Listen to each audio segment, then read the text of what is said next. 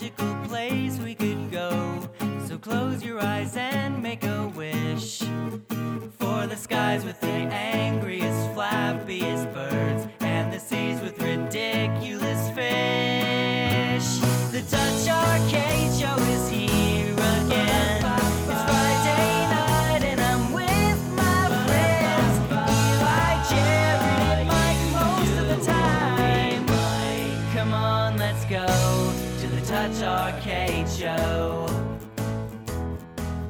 Guys, what is up? And welcome to the Touch Arcade Show, episode number 572. This is going to be a very special episode because um, we were actually guests on the Mac Rumors podcast this week, which uh, most of you know.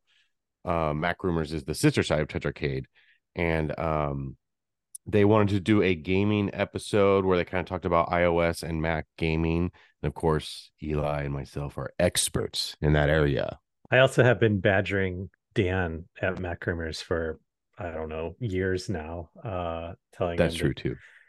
get me on this fucking podcast. my se- my secret uh theory for why Eli was wanting to be on so badly is just so that he can be featured in a Mac Rumors post that has Mac Rumors forum commenters commenting on it so he can see the sort of train wreck that will happen Well, uh, we can you get check a right now. perverse pleasure out of that don't you we can check right now. Twenty three comments. I haven't looked to see So well, uh, so what- far it's the Mac Rumors forums are just kind of notoriously crazy. It's kind of like the last bastion of crazy forum stuff, Yes. right? Like that sort of thing just Um, doesn't exist anymore. no, not at all. Yeah, Mac Rumors is very very unique in in that. Um, and so the comments so far, are people basically just like answering the title of the article, Yeah. and then Nope. some guy Dumb that's, like, question. what now? all all fired up about the existence of podcasts in general. Well, the title was is something like "Is Apple finally taking gaming seriously?" or whatever. Yeah. So all even on Twitter and stuff, it's like, no, what a stupid thing to ask. Of course not. You know, whatever.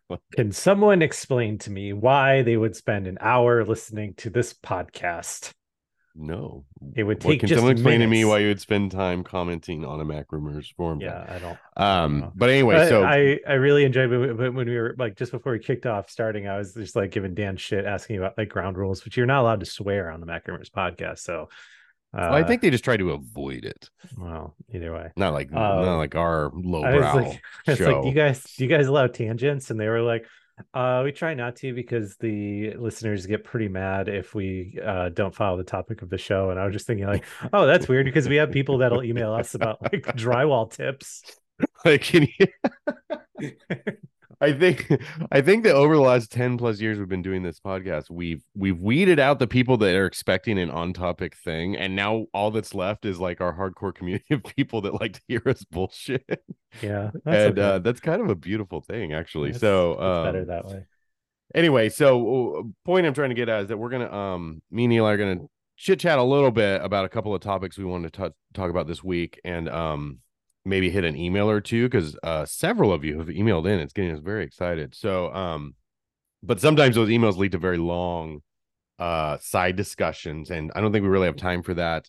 A because I need to leave early today because I'm going out of town, and B because there's going to be about an hour of a mock Mac Rumors podcast stitched onto the end of whatever we're doing right now. Yeah. Um, so which is kind of cool. I it, it to be honest, like um, I feel like that podcast was me and you talking most of the time anyway. That's okay. um very much like how we would on our own podcast if we suddenly got very serious about the subject of apple and gaming.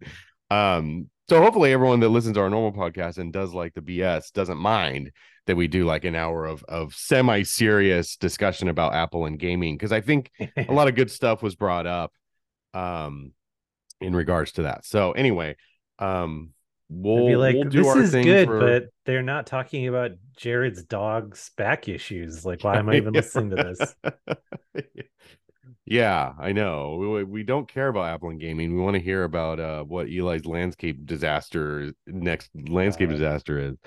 So anyway, um, the big topic, I think. Well, I it's up. Do do you want to get onto the cool things on your face? Well, not that Well, you're not wearing them now, but Yeah, well, yeah. So, so I guess to follow up on last week, you know, it was um, uh, if you didn't listen to last week's episode, uh, basically the uh, thing that I kind of so I've been getting like a full court blitz of or full uh field blitz. I don't know what the, I'm not a sports person, whatever the right thing, whatever players do when they push forward. That's what I've been getting Mhm. on um advertising surrounding these new like meta smart glasses, right? Yeah. So yeah, I've been I've been uh, casually interested in, in this. I don't know, just wearable tech. I think is interesting to me, right? But the um previous iterations have just been sort of too shitty, uh, in in kind of like real irritating ways where it was just sort of like, yeah, I'm not gonna buy these ones, but like when they get Mhm. cool, like I'll buy them. And it seems like the the meta the new meta Wayfarer is like that that it, it we're, there kind of sort of kind well, of it ma- it makes me laugh that last week you were asking if anyone has any, any experience on these, let us know because I'm thinking about buying them, and you bought them already. So well like- no so here here's the thing like so i uh, they're sold through lens crafters and Mhm. sunglass hut i guess and like Mhm. so i was like oh neat cool i can like go check these out um and uh you know the person i talked to at LensCrafters had like no fucking idea what i was talking about that's Uh, not surprising at all. the person at at sunglass hut like knew what i was talking about but they didn't have them and they were like dude if i were you i'd just order them online and return them if you don't like them and i was like "Oh, that's a good idea uh so it's that's exactly what i did so i bought them on amazon and Yeah. have been messing around with them i got them today so this is a pretty pretty fresh experience so Yeah. um I, they're really cool like cooler than i was sort of expecting like the Yeah. um the video and photo quality is surprising how good it is Mhm. um the voice assistant stuff is extremely cool because it um i, I don't know i was reading a little bit about it uh, before i got them and i guess it's like sort of leaning into the whole like chat gpt like large language model kind of thing and Mhm. it's like Mhm. Pretty interesting how it seems like so conversational um Mhm. as opposed to how clinical um like Siri and Alexa can sort of feel comparatively, you know, Mhm. Yeah. where it's like um you, you know, like like yeah, I can I can get both platforms to do what I want them to do, but it's like but you've been to- using it for a while, and you kind of know how to navigate those waters. yeah like i have to speak their language like i've got a Yeah. Have got my stupid car linked up to alexa and can like have it turn the heat on but i have to like Mhm. say a very deliberate phrase and everything else to Mhm. like get that going whereas like Mhm. so far the meta stuff seems like way more conversational Mhm. um and i don't know how much of that is them leaning into this large language model thing Mhm. or Mhm. um or what but it, it's it's like I, don't know it's it I, was in my car messing around with it as i was driving and i was like you know this like feels like like vaguely like tony hawk to, or tony uh not tony hawk tony uh stark yeah. talking to to like jarvis in the in the marvel movies you know because Yeah, it's like yeah, you're like having a conversation with your glasses and it's just like yeah. and and so they've got speakers like right uh right in front of your ears so it responds Uh-huh. to you but only you can hear it and it's Have you verified that, like talking in front of um, like Yeah. Lindsay and stuff? Like, can she hear it? yeah so so um so they're open open ear headphones basically more or less you know Mhm. and like when i turn it up all the way she can hear something but she's like you know it just sounds like you're talking on the phone and like you just have your speaker up loud like Mhm, a, like an old mhm. person talking on their phone you know where it's like do do do do do kind of thing um where you know you just just hear kind of something that you kind of recognize Mhm. as like a but you're not like hearing but- every and understanding what you are hearing, really. yeah yeah yeah yeah um so i, I don't know it's uh it's, it seems seems pretty cool i mean the battery life on them definitely doesn't seem to be the best but at the same time like i was just messing with them like constantly you know so like uh i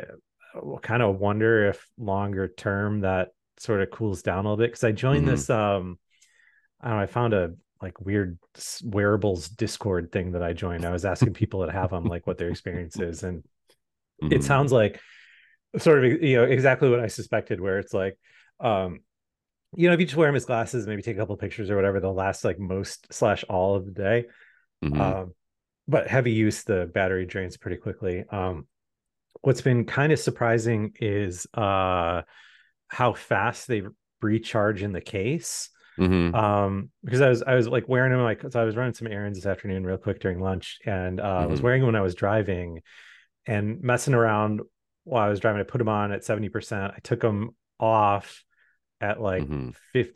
55% or something like Mhm. that um and i was like oh wow this uses use a lot of batteries uh so put them in the case went in the store got like two things and came back out so it wasn't i wasn't in there very Long. i don't know how long i was in there Mhm. but like however long it takes you to like go in grab something go through self checkout get back to your car and they were back at 100% Wow. so I don't know. I I mean, uh, initial experience was pretty impressive. Um, Mhm.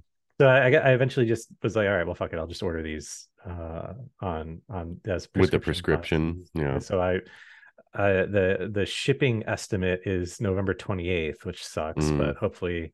Hopefully that's one of those things where they just like give you a crazy estimate and then it's like, oh, guess what? Shipping next week.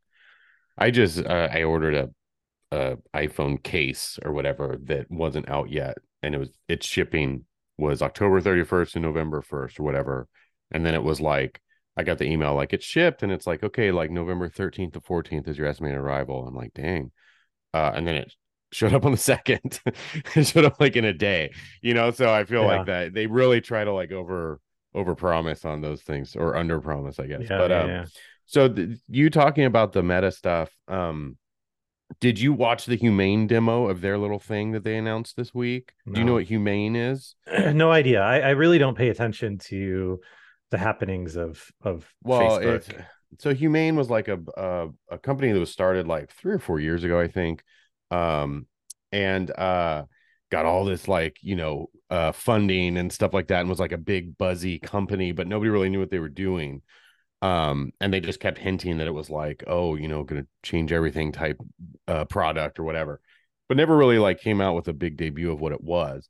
Um, and then uh so well anyway so this week i guess they they finally like fully unveiled their product and it's called an AI Pin and um, oh, I saw this on Mac Rumors. Okay, yeah it's the seven hundred dollar thing, right? yeah it's like a $700 badge sort of thing that you can you can pin to your clothes magnetically right? Like it's actually uh, uh, I- was surprisingly i was waiting for it to be like the dumbest thing in the world and i don't know that it's necessarily the coolest thing ever but it, i i was surprised with how much i thought like okay i could actually see this being kind of neat. It actually reminds me of like how they have the um communicators in star trek they like Oh, hit their thing and talk to it or whatever like it kind of acts that way like you'd wear it on your clothing and then you can like touch it to like speak to it and then um you know it it it uses ai so it's not there's no apps or anything like that.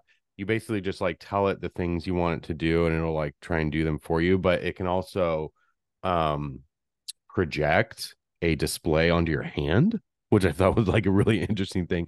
So if you really do need to see something it, it basically projects it on your hand and then you can like use your hand to like gesture and Hmm. select options and stuff like that I don't know. It's very futury, and um, I could see it being really useful if that's like an actual wearable that um, you know, the the the list of like examples they used, I thought was like so, a few pretty compelling things or whatever. But it also feels like it's probably a very first gen type thing. Um, so I don't know. I don't see it as being like a phone replacement, but I also think it's kind of cool. It's seven hundred bucks, and then you got to pay a monthly connection fee to T-Mobile is their partner. So you'd pay 24 bucks a month to have this thing. Um, but I don't know. I, I think it's neat, but it, it reminds me of like where AI is going in products like this or products like your glasses, where everything's very conversational. You can tell it like to do specific things and it'll understand what you want. Mhm. Um, I think that that's like the key to what what's happening with AI right Well, now. Yeah. So so what's bonkers is like, so did you ever see the uh the Joaquin Phoenix movie Her ever? I never did watch that actually. so so that's 10 years old now. I, I just looked it up. Came out in 2013. weird. Yeah. And it is kind of shocking how close these glasses kind of feel to that. Like they um you know, because I've They're seen your new friend. well, I've seen as part of like this the like chat GPT stuff is like Mm-hmm. um uh, like virtual friend kind of things where it like uses Mhm. the same sort of conversational language, but like like chat with it, right? Mhm. And like the the way that I'm able to talk to these glasses and the way it responds to me, like if it had like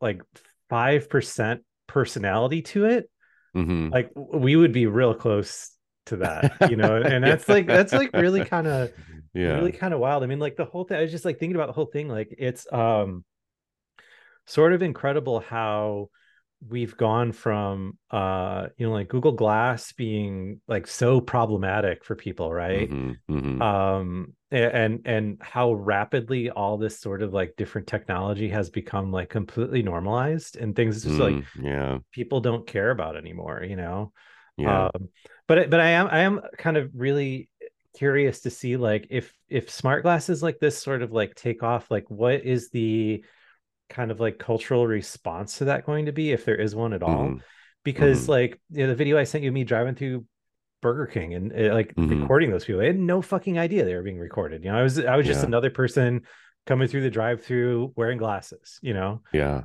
um it, it was just I, I promise there's no no inclination that anyone Well, I think like um the snap glasses only came in like bright yellow or something weird like that, right? And then like Google Google glasses were very obviously yeah what they were. You know what I mean? So you couldn't get away with like, oh, there's accidentally a camera on my face and you wouldn't know it. But these just look They like just look like Ray Ray-Bans. Yeah, they just Yeah. look like, like, like Ray Bans. And I, I, think what's weird is that you know, like people, like when you're holding your phone up like this, like people know you're recording, right? Like that's this is like the the international sign for you are on Yeah. video right now. Is is Right, right, someone right, walking around like this, right? Yeah. As opposed to like how innocuous these are. I mean, like you don't even need to touch the glasses. You can just use a voice assistant to be like, "Hey, Meta, Mhm. record a video," and you can Mhm. say it pretty quietly too, like surprisingly quietly.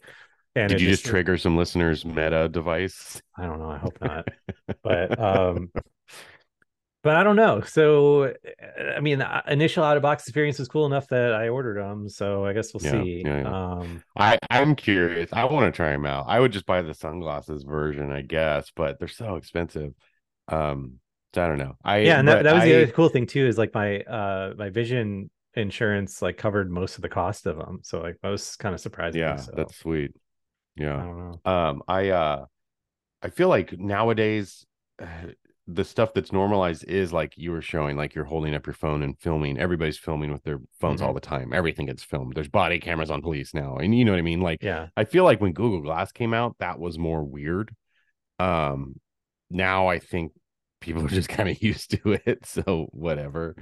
Um, but anyway, yeah, I I I'm glad to hear that you like them and the first impressions are positive or whatever. but- Yeah, but my my primary concern was like, do they do they fit my face well, and are they too heavy? Because like, um, I tried these like weird Bose ones at I, I don't know years ago at some conference, and it was like Mhm.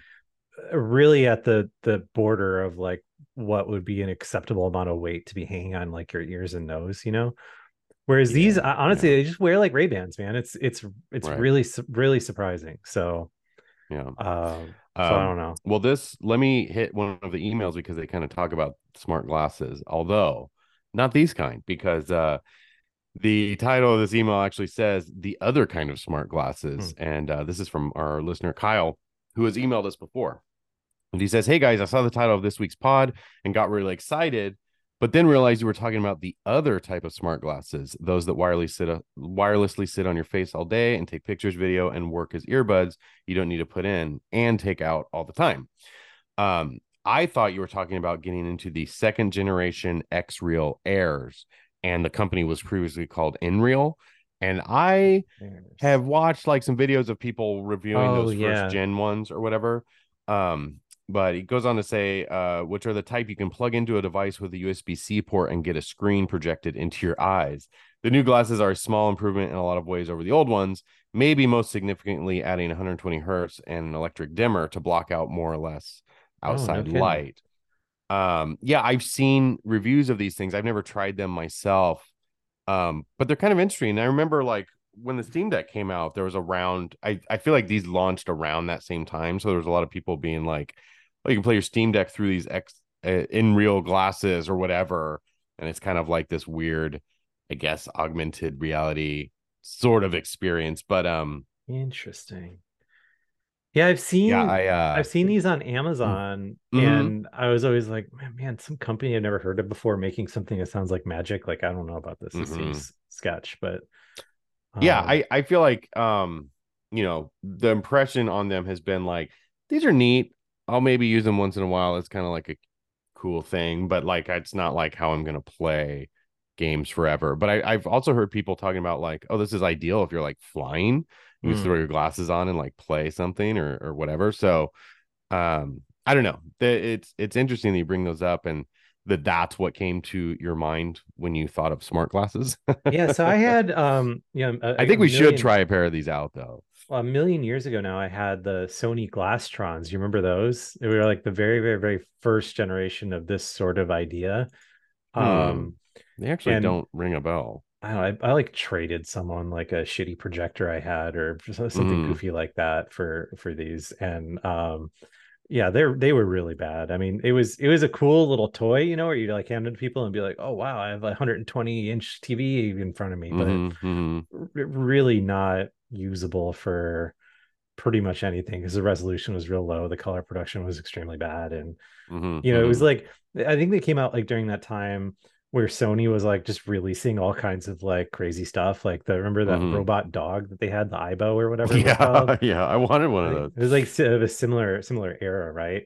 So I don't know. I mean, th- these things are cool. Like I I feel like if you were uh, like like to me the ideal use case for these were like if you were a kid that like didn't have a TV but wanted Mhm. to play like games, maybe Mhm. I don't I don't know. But uh, TVs are so cheap now. I don't know why you'd buy a Oh damn, these things are $500 pair of- expensive. yeah. For some reason, I was thinking they were like less than hundred bucks. well so there are some um i've seen some that are very cheap comparatively Mhm, but uh, mhm. again like i it seems like you, what you pay for on that sort of thing. Mhm. I will consider spending a bunch of money on this. We'll um think about it. Um, but anyway, yeah, I um, yeah there's like haven't one, tried those out. I'd be interested in it. Man, it sounds like with how many YouTubers I've seen review these, I could probably email them and be like, "We want to review them on Touch Arcade. You want to send us a pair?" But um, yeah, we'll see. yeah the, um, like the, the cheapest ones are like 300 bucks on amazon oh there's one ones for 140 but uh, those look awful um, Um, so Kyle's email also goes on to say, for an entirely unrelated question, says, "What is a device or product that you bought without hesitation that was, to others or maybe in hindsight, the smallest or most trivial improvement over something you already owned?" Uh, oh geez interesting. that's a, that's a tricky one bought without hesitation that was the smallest or most trivial improvement over something you already own.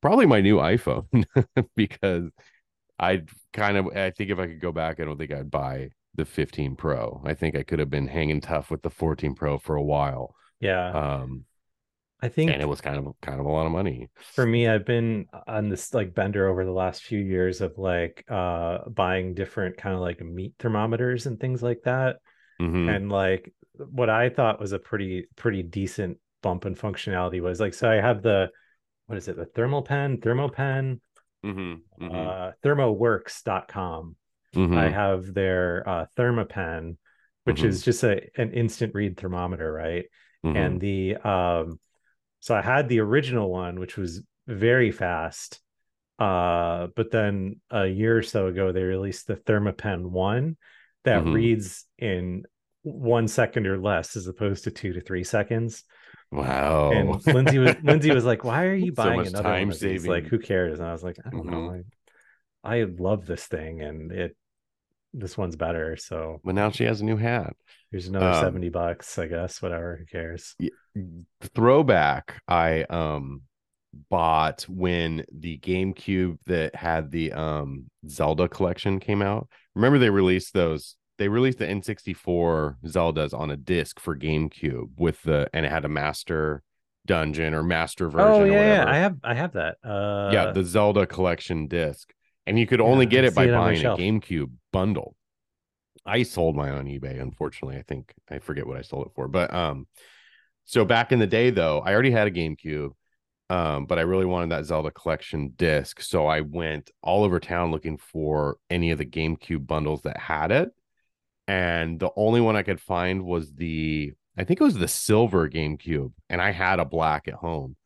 Um, and so I bought it to get the game, and then I was like unsatisfied with my silver GameCube, and so I forget why, but I I bought a second bundle just so I could have it be the black GameCube or something like that.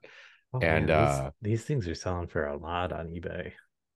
The Zelda collection GameCube itself or the disc, The the, game disc. disc. The disc. I should see what uh, I sold mine for. Actually, I wonder if I can look that up. But anyway, I don't know. It was a dumb OCD thing on my part where I'm just like, Yeah, they're going for like I, need the right color GameCube. 80 Uh, to a hundred plus dollars depending on condition. Looks like the ones that are like totally shrink wrapped sell for a ton more. Hmm. I don't know if I can look up. I can't remember when I sold this. Oh my gosh, eBay. Just let me sign in. Quit asking me all this stuff. But that Um, I feel like that was worth more at, at some point in time because I remember like looking that up, being like, "Holy shit!" Like I I feel like I got mine for free as some part of like Mhm. pre-ordering the Wind Waker or something, Mhm. maybe. mhm. Um, I did Nintendo give away a promotional disc. Uh, I, I I really think it was the Wind Waker order, Oh but boy. I don't. yeah i can't my history can't go back that far well whatever um anyway uh Kyle closes things out by saying thanks again for the pod. I look forward to a new episode every week. Well, we try to do them every week. It doesn't Hmm. always happen. But anyway, thank you, Kyle, for emailing in. Um, we have a few other people emailed in this week that I think we're gonna have to save for next week. Maybe Fine. and if some more people email in, then maybe next week will be a big email episode. But uh, I wanted to get to that one for sure because it talked about smart glasses. Um, but let's hit on the other big thing that happened this week, which was they announced a new Steam Deck, which um was kind of funny because I feel like a month or two ago there was all these stories going around being like, "Oh, Valve said there's no Steam Deck sequel in the works or whatever." Yeah. And it's if they do a Steam Deck, uh, a new Steam Deck two, it's going to be like years out and all this stuff. Um, I think a lot of people, I you know, it's funny when you think about a, a company like Valve is like you can't infer a lot of things like from what they say. Like they Mhm. just kind of say what they mean, right? And then other people kind of run with it, I think. And so they never said we aren't going to do like a slight revision of the current Steam Deck. Um, I think somebody asked them if there would ever be an OLED version like Switch, and they were like, it would be really hard to do, or something like that. wa- Was their quote. And so everyone sort of took that to mean like, oh, there's no refresh in the works or whatever. Um, but that turned out to be wrong because this week they announced the Switch OLED kind of out of nowhere.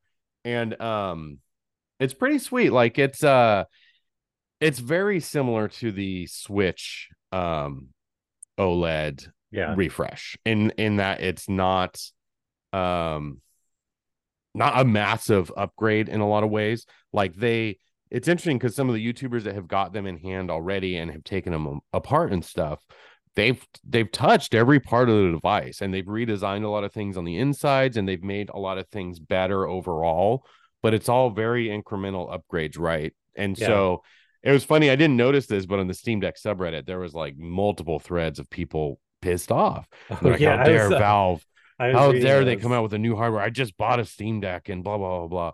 And it's like, well, okay. I get it, like it sucks, but also I remember upgrading to I bought the Switch OLED like as soon as you could get them. They were hard to get for a minute, but as soon as I could get one, I got one Mhm. and was like, cool. I don't know. Yeah, like it's fine. It it doesn't drastically change how I was enjoying my Switch anyway. I feel like it's going to be the same thing for this newer Steam Deck that like yeah, the OLED screen's going to be better, but you know, the old screen wasn't bad. And also if you did things like uh if you ran like deck uh decky and all those little tweak things that you can do, you could adjust the screen colors and saturation and all that junk on your own. And I did that a long time ago and it drastically improved things. So um yeah, I feel like this is nice going forward for people that buy brand new Steam Decks, but it's not really a reason to like dump your current one and go buy a new one. Um, and I also Unless think if you- you're extremely stupid like me. yeah, well, uh, people like us will do that because you have to have the new thing. I mean, But, like, imagine it- not having the limited edition Steam Deck. I mean, like, the OLED screen is nice, but I feel like the bigger boost is that it has a bigger battery, 50 watt hour compared to 40 watt hour. yeah. And that can translate with with the screen also being lower power um and they redesigned the um the uh cooling system on the inside so it should run cooler and so all those things combined at least in the early testing, show some pretty significant battery gains. And I feel like that, if anything, is the reason to upgrade, not just the screen itself. Well, it runs Um, runs significantly cooler too, like like Yeah, less fan noise and stuff. I, board, I you don't know. really have a problem with the fan noise Yeah, on my Steam. Deck, but I I've seen people talk about it, and I think there's different batches of fans out there, and I think there's some people that have a loud one. Mhm. and so maybe I could see that being annoying, but um, I personally don't mind. But it not getting not you know running cooler is just a good thing overall. So, um, yeah, it's just interesting that they uh they kind of launched this thing out of nowhere. Um, the good news is if you don't care about this newest model, they did drop the prices of um all the existing models, and so the way it's going to work now, it's kind of like what Apple does with new iPhones. Um, the previous uh 512 model and the previous 64 gig model which was the entry level model before and was kind of like the one that i don't know i i know a lot of people that bought that one and then swapped out the hard drive for a bigger one and were happy with it or Well, whatever the, the problem was, and I don't know if they've up they might have updated this in the meantime, but like there were like Steam OS files, like when it downloads like all the shader caches and stuff that Uh-huh. like had to live Were on the internal big. storage, you know. right so it was yeah. like the the caches and other crap like that that the Steam Deck just needs to like Yeah. operate and do all the emulation of Windows stuff was like taking up the entire internal storage of the yeah you know I want to say too that um I feel like the 64 gig model originally used a different connection or like port or whatever you call it like where it the SSD connects in. right? Yeah, Like- that wasn't like it it was like an odd choice that they even bothered to do that. But yeah whatever the case, 64 gigs is not enough room. You know, like you can buy well dude like most stuff like Steam that, games are like 50 plus gigs right? So Yeah, like you could have like not- one game. Yeah for the for the amount of price it would cost to bump up to a, a 256 even Yeah. um previously i would have always told everybody unless you're like techie enough to upgrade the hard drive on your own like just go for something larger. But anyway so that that 64 gig model is now until they run out of them 349 um and then the old 512 model which was the high end $650 one um is now 450 and that's until those run out of stock too. yeah And so that's actually like a killer deal. If you don't care about OLED and stuff, 450 for a 512 model is not too bad. That said, for an extra hundred dollars, you could get the OLED model that does have 512 and um the better battery life and stuff like that too. So once you get up into those prices, it's kind of like you might as well spend the extra hundred bucks. I don't know.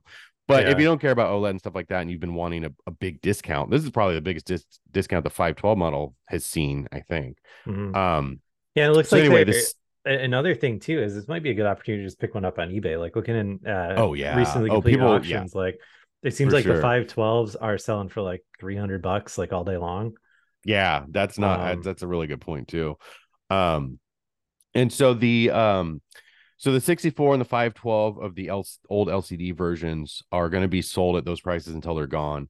The 256, which used to be the middle tier option before, the 256 LCD is going to live on and it's priced at 399. And so this has this is the original model, not the bigger battery, not the OLED screen. Um, but it's nice that that like entry point price point 399 which i still think is pretty solid for what you're getting um it's nice that it now includes 256 gig hard drive because that's that's way more reasonable than 64 um Mm-hmm. Yeah, and 400 and to- bucks like To be clear, I mean you can add an uh, a micro SD card to it, but but I found that Yeah. there's like depending on the type of game, it can have pretty significant performance differences with regards. it, to it's like, very game dependent stuff. dependent yeah I Um, generally uh, load all the kind of smaller stuff onto my SD card and then big games I Yeah. keep for the hard drive itself. But I even with my 512, I've been running out of room enough that it's like annoying. And then the stupid deck Wi-Fi is so slow. So mhm. if you uh, offload something and then you a couple days later want to play it again, it's like, okay, well, let me set aside like two hours to download it yeah, yeah. um which has got me it's got me to the point of where i want to like maybe i should pl- hardwire into my internet or plug it in with a usb Yeah, I mean, you can just get a USB-C USB-C adapter yeah, I mean those are cheap. yeah and and when i know i want to download something I, i'm gonna try that next time i have to download something but anyway um So the and then so the way it works now, the old version 256 is now 399. The 512 is now the middle tier of OLED, and that's 549. And there's a new top tier at 649 that's a one terabyte OLED model, which Yeah. is sweet. Uh terabyte, that's a that's that'll be nice. So um that also comes with a they redesigned the carrying case.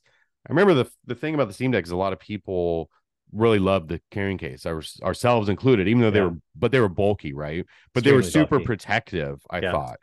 Um, and so Valve had a pretty clever idea. They basically made the same case, the same bulky and harder outer shell, um, like the original case, but now there's a liner that comes out that's more of like a softer molded case, like the Mhm. kind that you can buy on Amazon.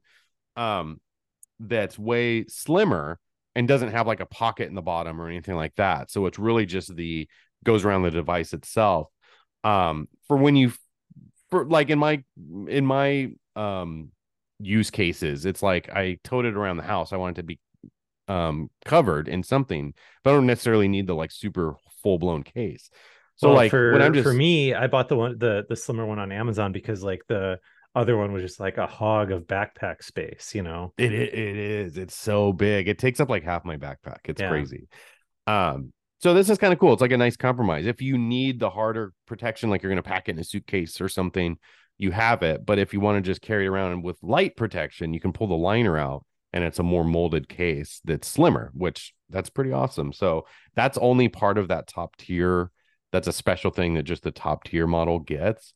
Um, So do you know if all cool of the top tier ones are the clear limited edition ones, or is no, that a different? no. Okay. So yeah, so there's a fourth option, um, a one terabyte version of the OLED model that comes in clear black plastic with red highlights everywhere.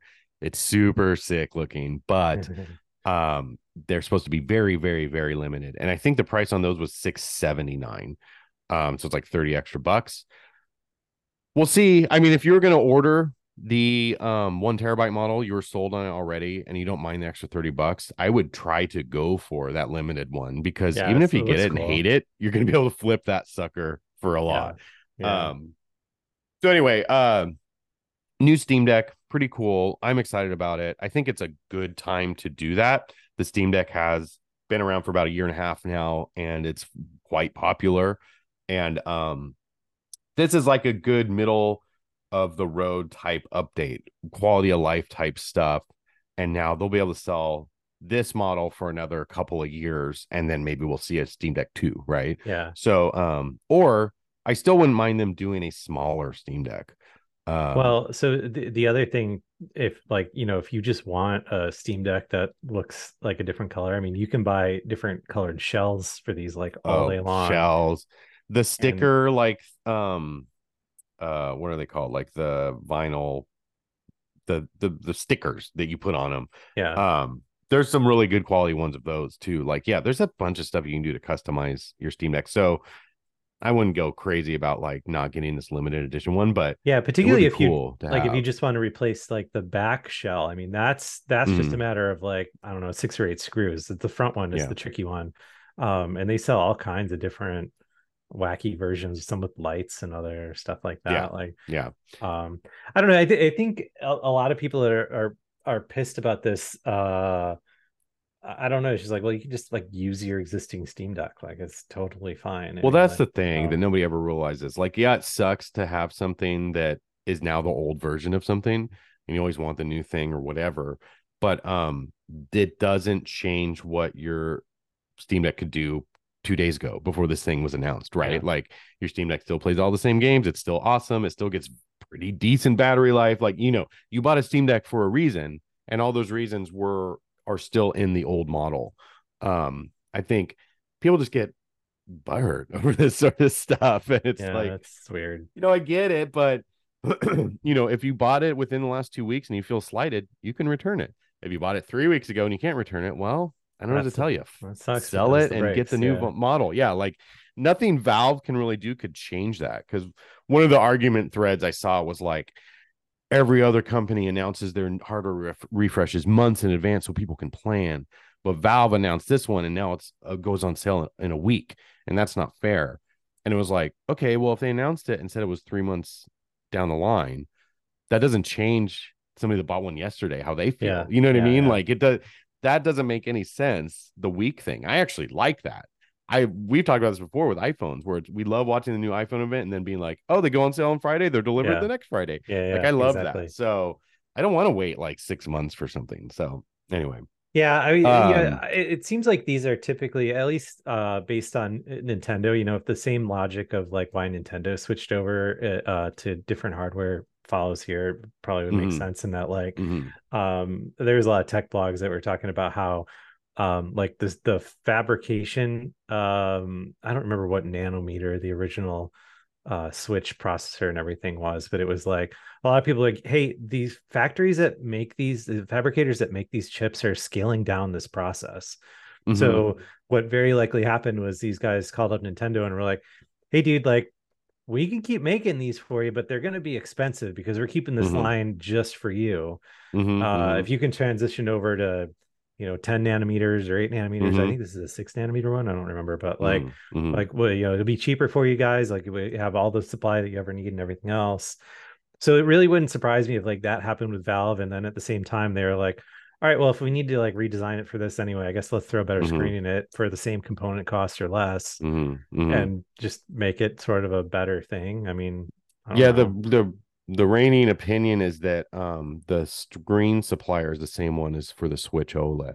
Oh. And um the the internals haven't been upgraded but it it's like you just said it the original steam deck was a seven nanometer chip and these ones are six nanometer. Yeah. and so um that probably won't translate to much uh like performance improvements like well it's all just in the, the thermals and power. I mean like that's Yeah. you know yeah. Um, so effectively, the Steam Deck refresh isn't like a better performing Steam Deck, which Well, I think so- that's really important too, because I think it would suck to splinter that. I think uh, the one audience. the one thing that kind of remains to be seen, and I, I only watched a few of the different review videos, so I don't know if someone touched on this, but like so the OLED screen has a 90 hertz refresh rate uh, up from 60.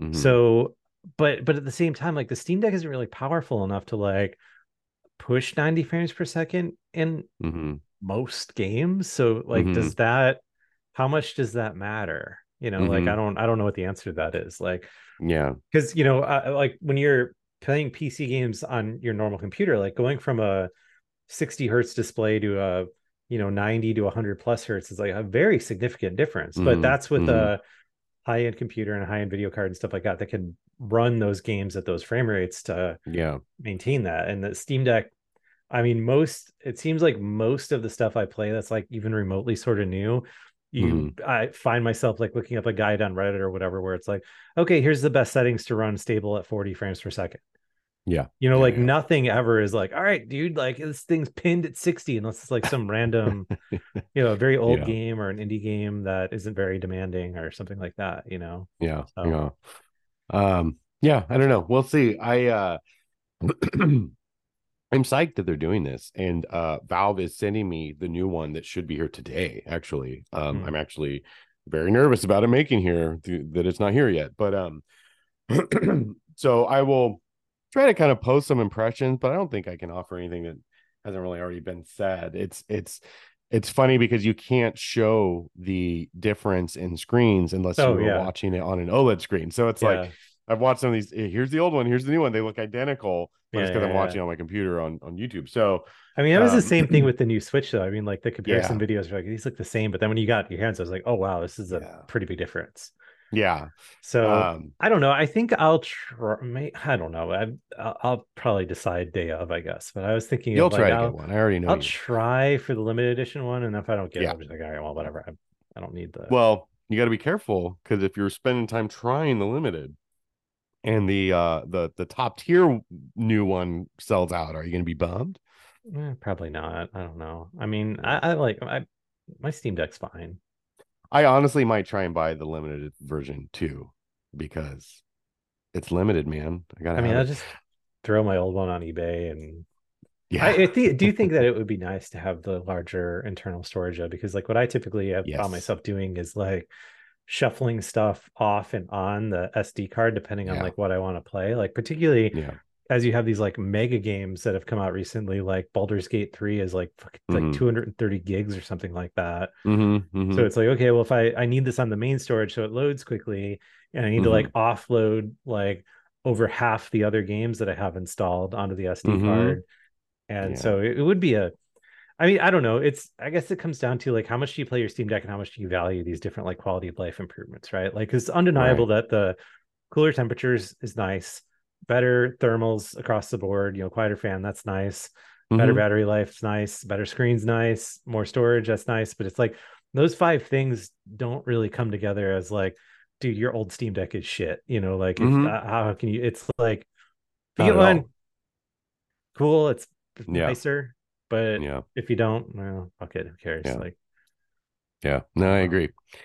Um, okay, we got to wrap things up because I real I got to leave soon, and also Sure. there's an hour extra of podcast after we're done talking. Oh, yeah. So yeah so Um, listen to the mac Rumors show attached to this if you want uh we just gotta Yeah. just talk about the you know apple gaming in general i mean it's it's a far more generalized audience so you know it's as a result there's no wacky antics like there No. normally is on our show, No but I did think there was a lot of interesting discussion about Apple and gaming.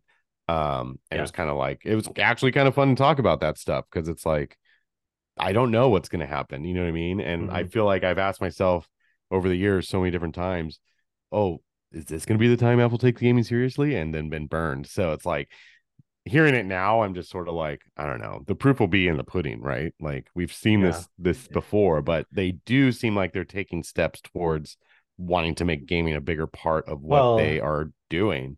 Yeah, and, and I, Um, I feel like I can't reiterate enough the point that I tried to make on the podcast, where it's like you know it, it's it's kind of an unfair question to ask because like I know for a absolute one hundred percent fact that there are people at Apple that deeply care about gaming Yeah. that are doing everything that they can to try to improve it, yeah. but it's like one voice yelling inside of or, or you know a dozen voices or something like that yelling inside of a truly enormous company Mhm, mhm. that that doing anything requires buy-in from like what probably is just a truly absurd amount of people that all have veto abilities and yeah. stuff like that you know Yeah. So, Yeah.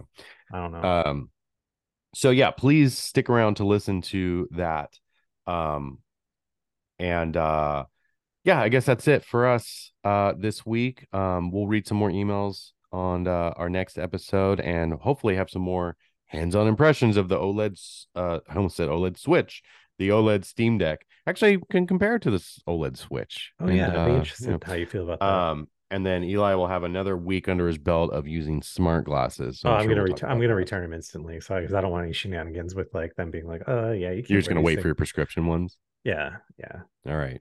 Not before you do a POV taking a dump video, right? oh that my phone is full of those You're both you already have enough of those. pov shower vid yeah All right, guys. Thanks for listening to us, uh, knuckleheads. And now stay tuned for some more subdued knuckleheads on our guest appearance on the Mac Rumors show. And then we will catch you on the next episode of the Touch Arcade show next week. yes Welcome back to another episode of the Mac Rumors Show. You know, I don't know if a lot of people know this or not, but um, we have a sister site, Touch Arcade, uh, which is all about mobile gaming, games on the iPhone. You know, the name the name says it all. And uh, these are the main guys. We got Jared and Eli, our coworkers, who I only see. Well, Jer- Eli, you used to be full time Touch Arcade. You still do the podcast. They have their own podcast, and so this episode's all about Apple gaming. And so we figured, why not like reach into our own bag? We have like a like an MCU universe, a Marvel, a Mac Rumors universe, where this is the We don't crossover charge an episode. appearance fee. this is the crossover episode that nobody asked for, uh, but we're Should doing we do it. some background on on touch arcade in case people aren't yeah, aware and of and honestly, you guys need to give that background because I see you guys once a year. Dan doesn't know. No, I don't. I see you guys once a year, but you're my I favorite. text you people. every once in a while. Come on. That's true. I mean, we talk, but. So, anyways, we have Jared and Eli from yeah, the Touch well- Arcade. So, go ahead, Hi. take it away. Thanks want- for having us, you want me Dan. to Uh, Touch Arcade. go ahead. yeah, I guess it started way back in 2008. Actually, um, Arn, the founder of Mac Rumors, started it along with uh, Blake Patterson, who people might know as as somebody in the retro computer, especially Apple world. Um, and it started, I think, just kind of as a hobbyist blog. Um, interestingly enough, it started before the App Store was even around, and its first content was kind of covering the jailbreak and like homebrew scene of the original iPhone. Um, and then obviously once the App Store did show up and had a bunch of games and stuff, um, there's a ton of stuff to talk about, and there wasn't really a dedicated website to that sort of stuff. So um, Touch Arcade started out pretty popular, but then it just grew exponentially over the next like several years. Um, and then I think Eli came on in 09 and I came on in 010.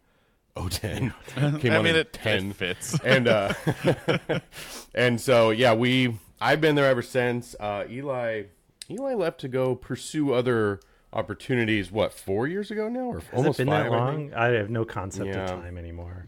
barn kind of hey, yeah he got so busy with mac rumors and stuff and i think just kind of generally getting out of gaming in general um he kind of i don't think you know has he's basically hands off with touch anymore um and so it's me and a couple of our freelancers really we're really small squad trying to kind of keep up with the uh, constant avalanche of of like mobile gaming news stuff so And Eli, you still do the podcast. You- What a Yeah, guy! I just after uh, after I just after leaving, linger around. I'm like the guy that hangs out at GameStop that they just like can't get rid of. basically So what about? Well, you well, you left like uh, Jared alluded to, and you did some pretty big things. So why don't you? Go yeah ahead and so I, I guess a, a little bit of my backstory since um, I, I left touch arcade was um, i eventually joined a startup called GameClub we um, we uh, we're doing a kind of cross-platform cross-game subscription service that um, eventually launched on both ios android and android um, kind of competing uh, with with apple arcade um, we eventually, you know, had an exit of that company, got acquired by a larger company, and now I lead um, kind of the mobile business unit at a publisher called GameMill out of Minneapolis. Um, people might know them as the publisher behind uh, Nickelodeon All Star Brawl 2, which came out uh, yesterday, and uh, Oh, it's getting reviewed really well. So we're very happy about that. Do you want to talk about that game a little more? I mean, it's uh, Plug it. Uh, yeah, sure. I mean, if you if you really love Super Smash Brothers uh, and you want a kind of uh, love letter to the genre that includes a ton of Nickelodeon characters and a bunch of quality of life improvements that the larger sort of Smash community um, have been asking for over the years, like this is this is the game for you. Got a nine out of Wait, ten on IGN, so real. what type of about characters you that. get Can a I be like- for that plug right Can, can I be a SpongeBob? Like, Yeah. Like beating up beating up like the Rugrats or something. Basically, yeah. I mean, it's it's it's Yeah, it's a that's- wide that's awesome. a wide variety of uh, of Nickelodeon characters. So Now, Hartley, what is your level of gaming? Well, I, I'm sort of from that that that time of people uh, now long gone, um, which was people that tried to desperately game on Macs when they basically couldn't with Boot oh Camp. yeah, Um, That that Nice. I, I was one of those ones, um, and I Right. did my best to make it work, and it to a large extent did. But I think uh, if you're used to slightly more rich gaming experiences, maybe not so much. Well, that's a great segue because a lot of our topic is like Apple has been emphasizing gaming quite a bit. Um, now I know you guys are, you know, focused on mobile gaming with Touch Arcade, but I'm sure you can still give plenty yeah. of. I've been attempting to plenty of game thoughts. on Apple platforms since the Apple II. So There you go. Yeah. So it's playing uh, Oregon Trail. Oregon and, Trail, uh, then I had Fraction a- Munchers. um, uh, Performa uh, 550 Okay. CD, I think was the model, uh, which was just barely, barely, barely, barely able to run games like Myst and Seventh Guest and stuff like that. Which you know, So, so how do you feel about Apple diving into like now? You know, we just had the new MacBook Pros come out with hardware accelerated ray tracing.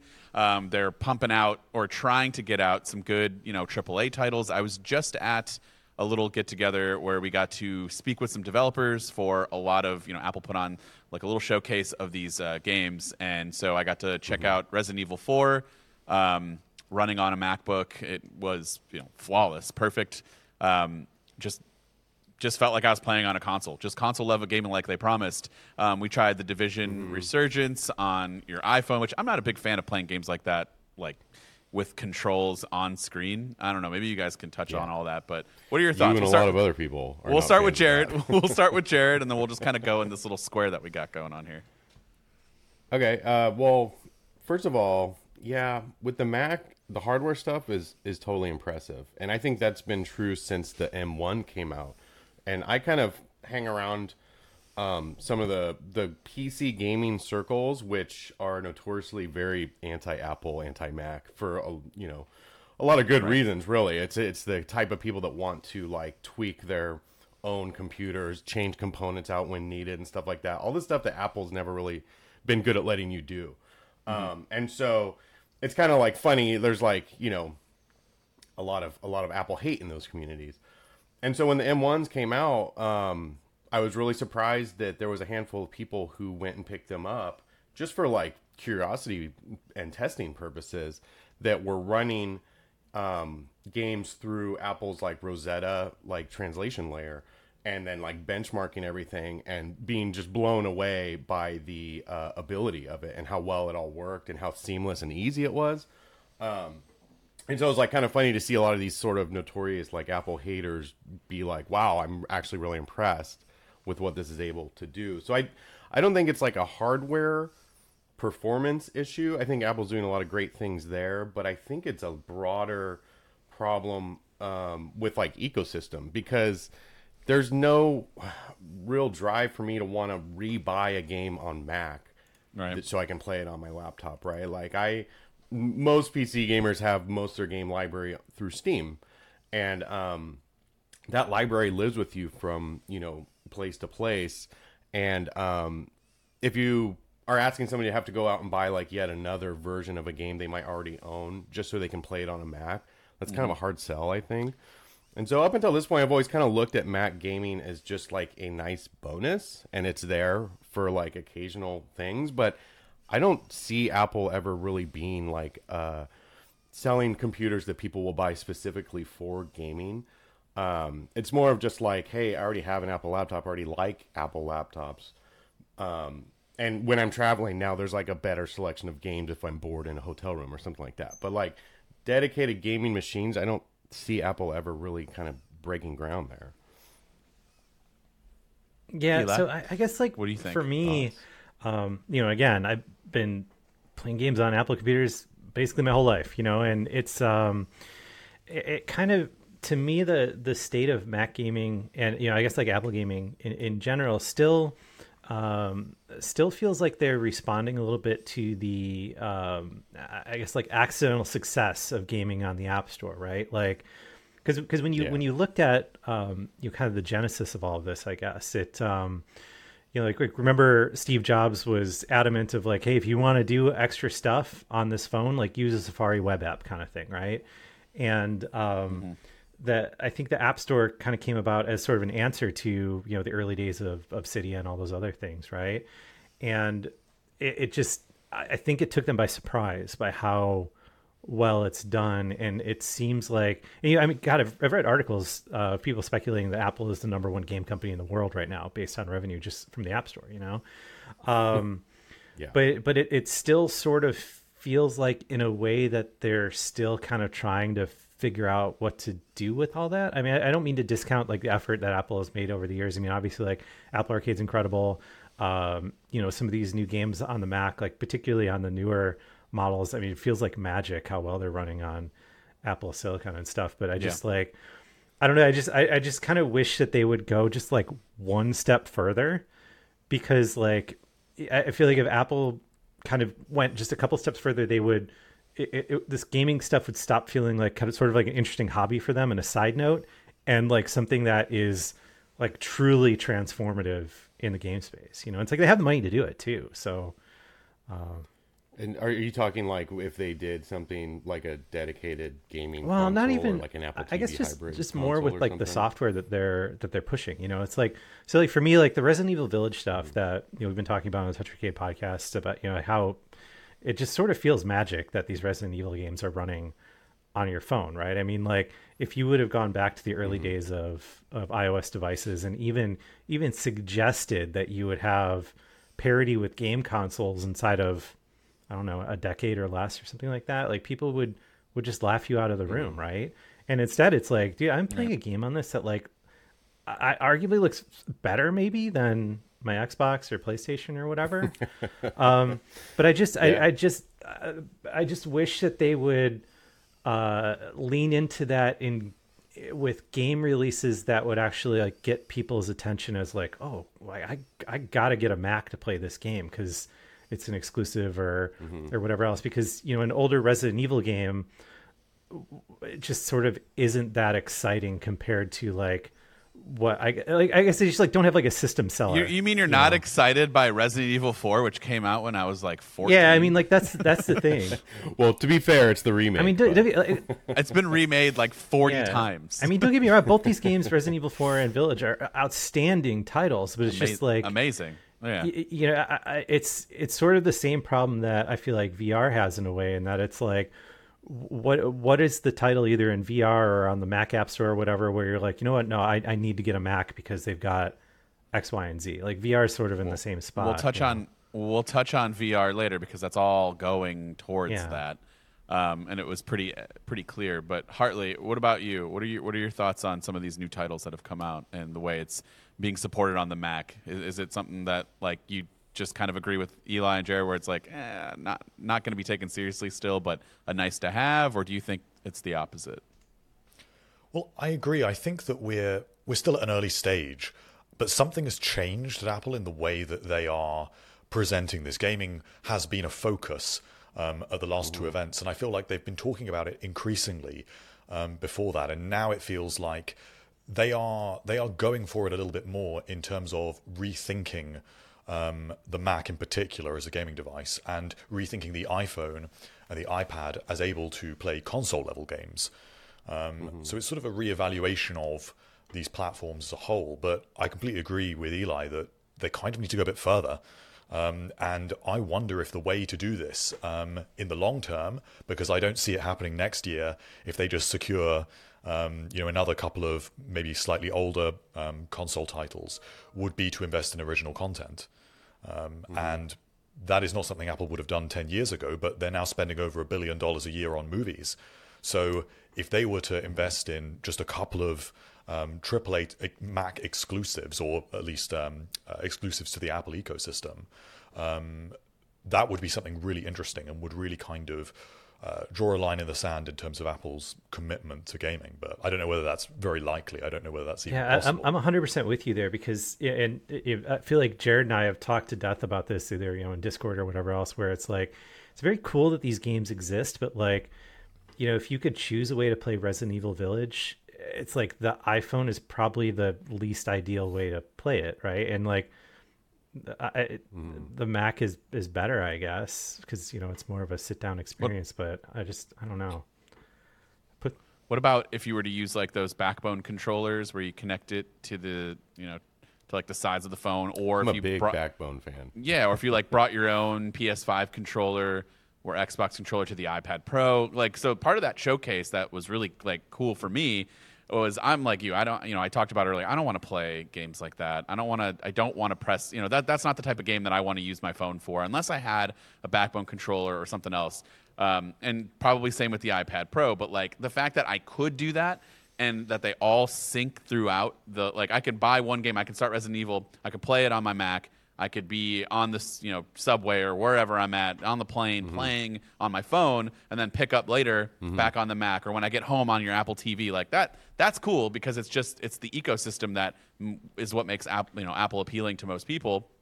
And if we can get games like that, um, you know, I think that's an interesting was that concept. is that and then true of my both other question for Resident you, Evil games? though? I think you can only do that with one of them, right, Jared? No, Village Village is already on the Mac App Store, right? and um, that version is not going to be universal with the one that just came out on iPhone. Right. Um, but Resident Evil 4, which has not launched yet, will be universal across all Apple platforms. So I that, guess I, I- agree with you that that's kind of a cool like bonus. Like if you bought, like it's more of an incentive to buy. Like I don't want to spend the money on Resident Evil 4 on just the Mac because I Right. don't know how much I'm going to use it. But if you are like, oh, I can play it on my my phone, my iPad, or the Mac, or whatever, that's kind of more incentive to spend the money for that particular version, um, to have it with you on the go when you want. Yeah, because I, I think that And then not to mention, not to mention Apple Arcade Library. You know, there's some good games on there too. Yeah. That like, you know, that that all that's just how it works. And then real quick for you guys, I'm an idiot when it comes to this like PC gaming. I have no idea, man. So like with Steam, Mm-hmm. what is to stop Apple from like you can do Steam on your Mac, right? Is it just certain Mm-hmm. things don't work though? A like lot of things yeah. don't work. Can you? Yeah. So how, what's what's it's the really fix up there? to the it's really up to the developers of the games themselves to add um, Mac support, and a lot of them do, and a lot of things launch even like day and date uh, as a Windows and a Apple version on Okay. Steam. So, like if you own a Mac, you can go download the Mac version of the Steam app, and it will go through the library of games you already own on Steam and tell you these are the ones that work on Mac, and you can download them and play them on your Mac. And it's it's not bad. Like there's not there's a decent selection, but I would say like the biggest stuff usually launches as Windows first, and then it'll maybe come out down the line. They'll add support for Mac, but it's always the the problem's always been that the audience isn't there to put in the work to make a Mac version, really. So it's like okay, like we can put a Mac version in there, but who's really gonna buy it? Who's gonna make it worth our our while to even add this? So isn't there Actually- wasn't there something that Apple introduced Hartley about like making games a lot easier like for developers to be able to just kind of make that happen yeah, without so a that's ton of the, the the game porting toolkit. Yeah. um, which was introduced at Mm-hmm. WWDC, um, and Apple is definitely in- investing on the on on in terms of the software um, uh, with those sorts of tools, and they are investing Mm. obviously in the hardware with Apple Silicon, but. This, for, for me, is the missing piece, and this kind of goes back um, to what Jared was saying previously, which is there, there is this sort of missing piece in the ecosystem, which is something that works a little bit like Steam. And I think that we need almost in the same way that you have like Apple Music Classical separate from the Apple Music app, and yet it doesn't have any content that isn't available in the Apple Music app.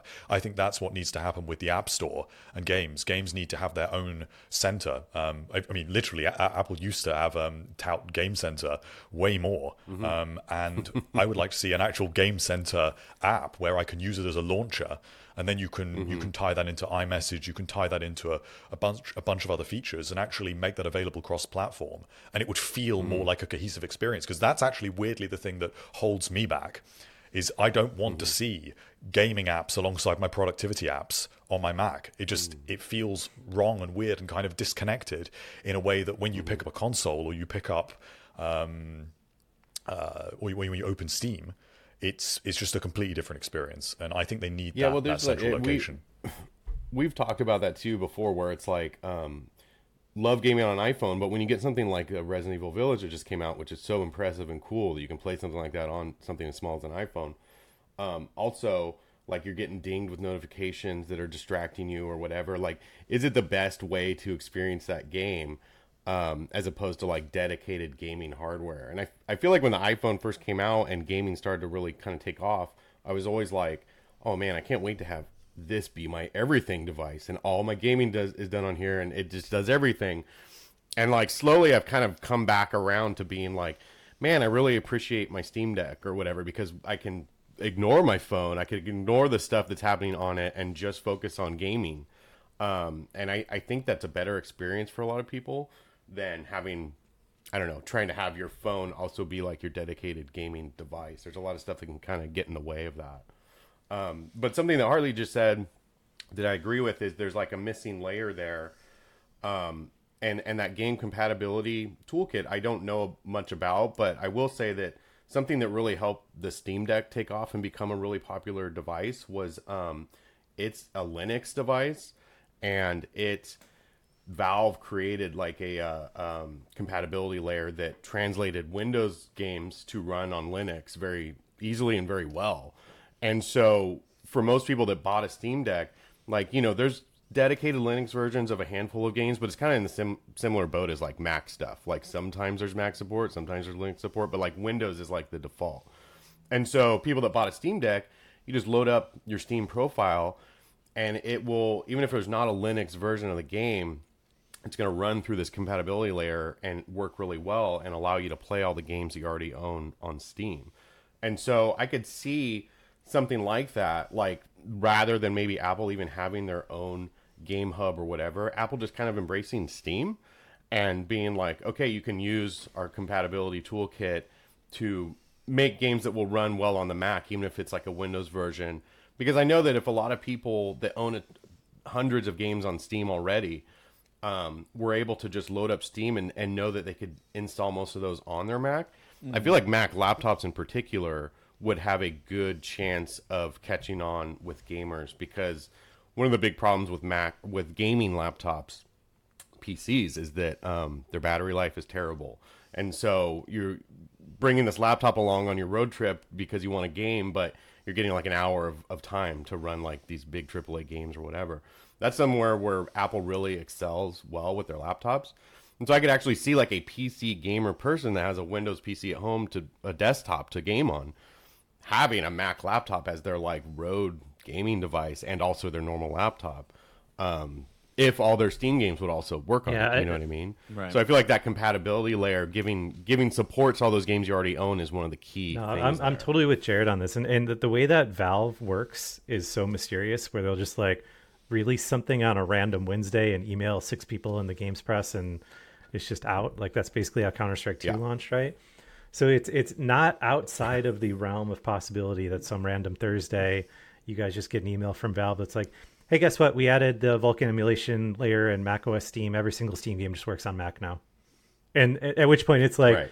Yeah, game Valve over for the the Mac App won't. Store on gaming because like why in the world would you mess around with the Mac App Store when it's like you can the Steam ecosystem is so mature and so great as far as like all the cloud save stuff, your game's working everywhere, um, and everything else. Like if I were Apple, like that's what I would be extremely worried about.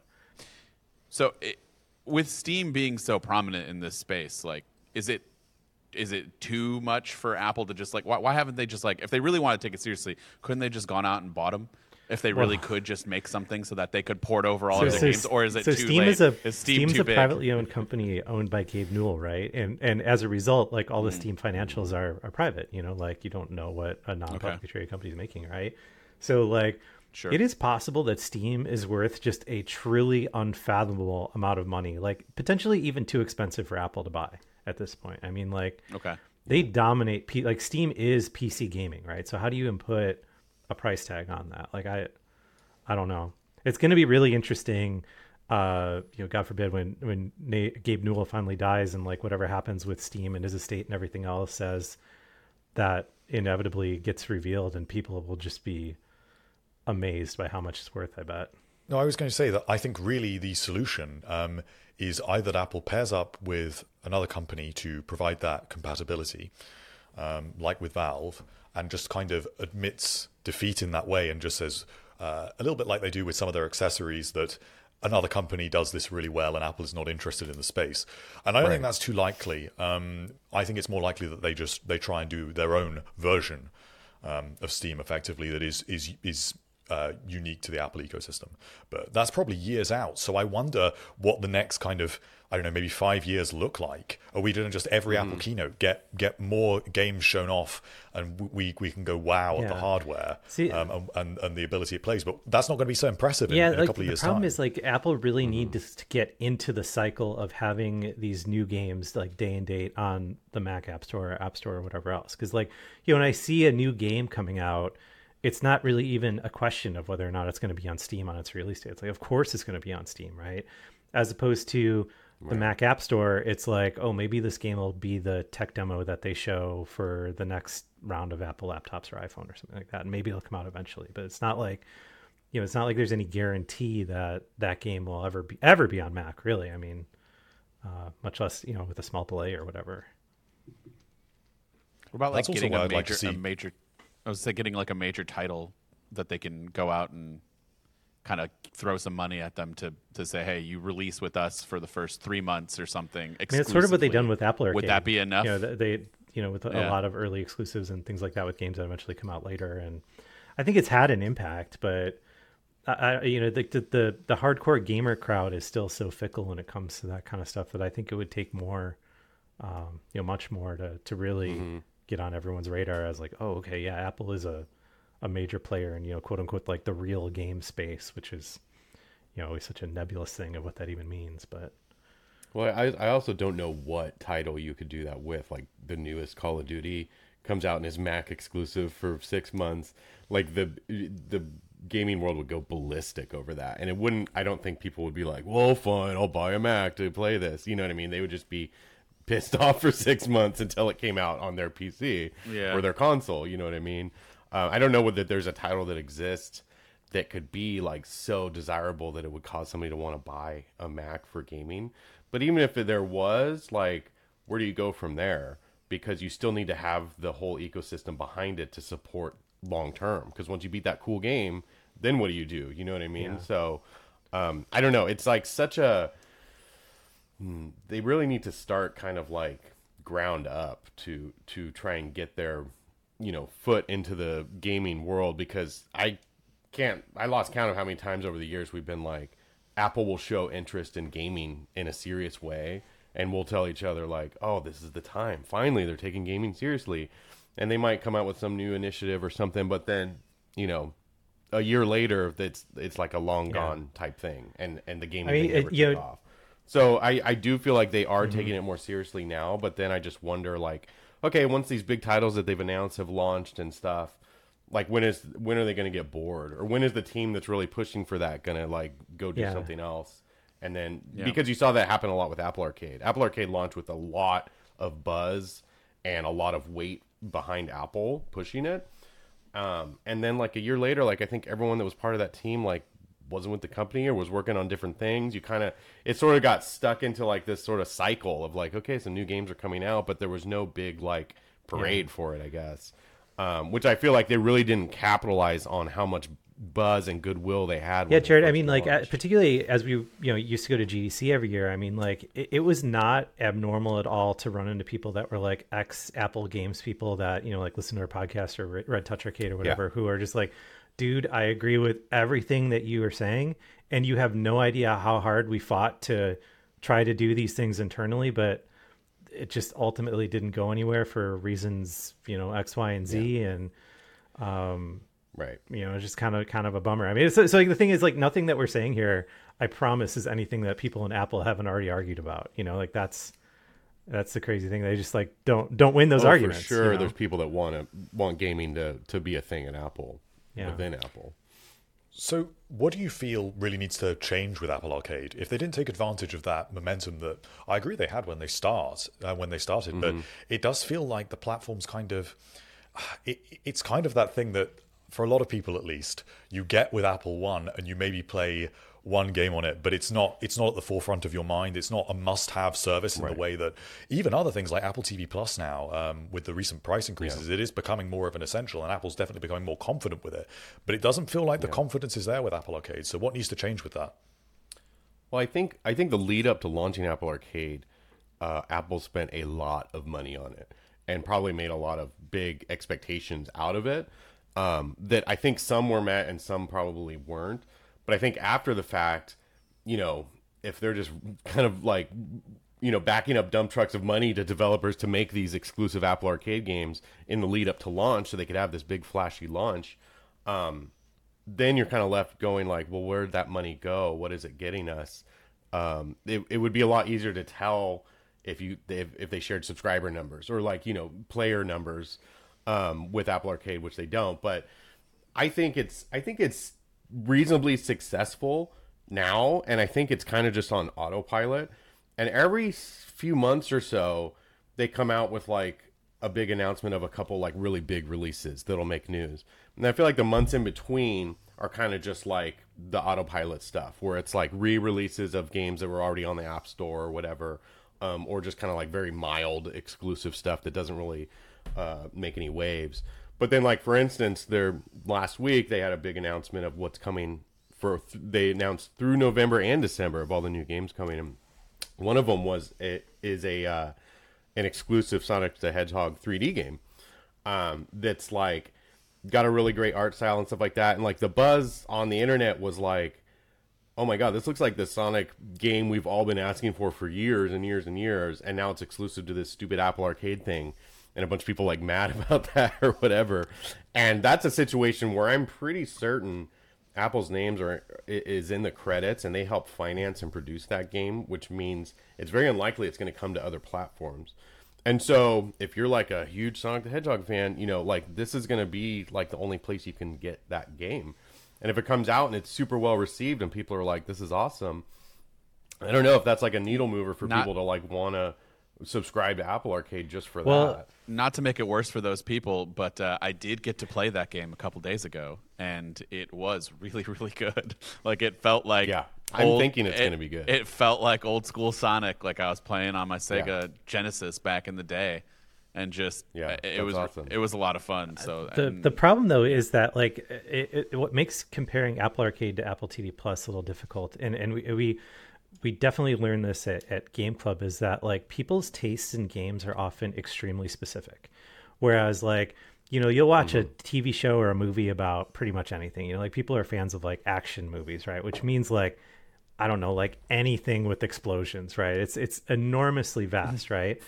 Whereas like in the in the gaming space, Michael Bay had made a career just because of the explosions. I mean, but but in the gaming space, you know, it, it is not abnormal to run into people who are like, "Oh, I only play turn-based strategy games," you know. So like, it's it's very tricky to build a content library around that because like, if you made a subscription service that was nothing but turn-based strategy games, you're alienating, I don't know, ninety-eight percent of the other people, uh, and and it's it's just it's just real tricky. So like, I think like that's that's sort of something that Apple seems like they're still sort of going through with Apple Arcade is like trying to figure out like who is this really for? And making it for everyone creates sort of like a, a weird vibe where by making it for everyone it's kind of not for anyone in a weird way. Like it's i don't know it's kind of weird to articulate a, a point like that but it's just like again you know people just have very specific tastes that are it's hard to fulfill with a, a game subscription unless you just have a unbelievable amount of content Well, I know I know there's a lot of people that I hear from that love Apple Arcade because they Yes. have kids, and they're like, it's so awesome to be like download whatever games you want. I don't have to worry about it like I used to have to worry when they would download a free game, and then all of a sudden they're watching weird mm-hmm. ads or maybe accidentally buying Smurf berries or whatever. So, Apple Arcade, from that sense, is it's very nice to have something that you don't have to worry about that stuff. Yeah. And the like breadth and selection of, of game types, I think, is a good thing. There's a lot of really, really, really, really good games on the service. And for years, um, ever since it came out, I was just like, this is an astounding value for five yeah. bucks a month. And recently, the price that just went up, and and we talked about on our podcast where we were like, well, now you know a, a lot of people seemed mad about that, but I was like, even at whatever it is now, seven, I think, or something, even at like seven bucks a month, it's pretty darn good to have that many games that you don't have to worry about any in-app purchase stuff or ads. Um, and there's a, a, a lot of really good games. Like it's still an incredible value. I think Apple themselves kind of devalued the how good it is by pricing it so low in the first place. You know what I Right. mean? Um, but the other key thing I think is having it be part of Apple One because so many people. I mean, if you're going to pay, I, I was in the same boat where I was like, if I'm going to pay 15 bucks for family Apple Music, I'm going to pay an extra five bucks to get all this other stuff too. It's Might as kind of a no brainer situation. yeah i would Yeah, so like I, I think a lot of people did get Apple Arcade be, through that, and then have discovered, oh, this is awesome! Like I can actually download these games, and there's a lot of good stuff here. Um, it's it's I think a really good value for money, um, but I think the the biggest problem with them is that you know they go really hot on cold on on pushing it i think or making an effort to put like really cool exclusives that are are making people take notice um it kind of just to me like i've said this already but it feels like it's been on autopilot for at least the last couple of years Yeah, I, I, I echo Jared's sentiments on the incredible value of this stuff. I mean, like all these subscription game services, you know, whether you're talking Apple Arcade or Game Pass on Xbox or whatever else, I mean, it is seriously just unfathomable. Like, imagine describing to yourself when you were like a kid that had like the NES with one game, that in the future you're like, oh yeah, Yeah. your parents will pay a few bucks a month and you'll just be able to play whatever. Yeah. full games, no messing around. Like it's just like, truly just unbelievable. I used to buy the buyers like game guides uh, when I was a kid of games that I like couldn't Mm-hmm. afford, but like I could get the book, but I couldn't. Like my parents Mm-hmm. weren't going to buy me the game, so I'm like, well, this is my best. The next best thing is I'm just going to read this and then be an expert Mm-hmm. at a game that I don't have, which is Yeah, I mean, and, and that to me, like you know, having having sort of the full scope of what it what that time period was like, like you're criticizing these subscription services just kind of seems a little weird because like, dude, these things are so good compared to what you used to have. That like nitpicking random details is just like, what are you doing? You know, like. But I, I would I would be very very very curious to know to see uh, some kind of pie chart of Apple One subscribers of what percentage of people engage with each part of Apple One, whether that's you know watching a single show or doing a single workout or playing a single game or whatever else. Because it wouldn't surprise me if people didn't engage with a lot of it because it's sort of the default thing that you sign up for with your iPhone. You know. Yeah, a- another thing with Apple Arcade that I think I don't personally use, so I- it's not on my radar all the time, but I hear a lot of people um, praise it is that you can play a lot of those games on Apple TV too, and so they'll be like, "Oh, cool! Like we can play on the living room TV, and and they're all very family friendly type games that I can play with my kids or whatever, and there's stuff that we already have anyway." And so, if- if you didn't have a dedicated like game console, or especially if you have like younger kids that maybe aren't ready for that type of thing, um, this is like an awesome way to play games on the family TV altogether um, that you already like own already. So that's kind of like a huge selling point too to somebody to want to subscribe to it. Um, but I don't see like Apple talk about this sort of thing all that often. I feel like if you marketed it that way more, because I would be curious, like what Eli just said, how many people have Apple One and have Apple Arcade and even know about it? Like my wife does. Like I had to explicitly tell her, "Hey, you're on my family plan. We have this Apple thing." I had to tell her about Apple Music that she can go on that and do whatever she wants. And then I was like, "And then you have this arcade thing. Touch this tab in the App Store. Download any of these games when you're with our kids and they're driving you nuts. Like, download any of these games on here. They're basically free, and you can play them." And it was sort of like, "Oh wow, I had no idea." um, she was like, you know, downloading like the free with ads games to, Oh, no. you know, keep the kids occupied or whatever. And I was like, you don't need to do that anymore. So I kind of miss Apple pushing some of these aspects of, of what's so yeah, but I, I, it's, I kind of wonder if at the same time, like it, it seems like Apple has been put into somewhat of an impossible position on this, right? Because like Apple Arcade kind of seems like the solution to all those stories that you used to read a few years ago, where it was like, oh my god, my kid loaded up this game and Yeah. now I've got five thousand dollars worth of charges on my credit card or, or whatever else, right? Like, Apple solves that problem, but at the same time, like Apple makes an infinite amount of money from those types of games existing on the App Store, right? So it's like they're in this truly impossible position where it's like they can't really advertise like Apple Arcade is like, hey man, don't you hate those scammy free to play games? Well, check out Apple Arcade because it's like those free to play games are the bread and butter of the App Store, right? I mean, like Yeah. Candy Crush and all these other games. Like, That's not only are they genuinely good, but they also just like print money. So I don't know. I, I, I to be a fly on the wall of the Apple marketing as they're having these discussions would just be because you know that they just end with like, I, I guess we'll just do nothing because you know, like, well, it's it's funny because you they definitely point out in um, the app, various Apple events and stuff like that when they're talking about Apple Arcade, th- they make a point to say no ads and no in-app purchases. You know what I mean? So Right. like they know that that's a thing that people want to see or, or value to having games that don't have that stuff. Um, but yeah, like you said, it's kind of hard to be like, isn't Candy Crush so gross with all of its fake coin packs and stuff? You know, like they can't say stuff like that um, because then they're hurting their their own, you know, revenue line.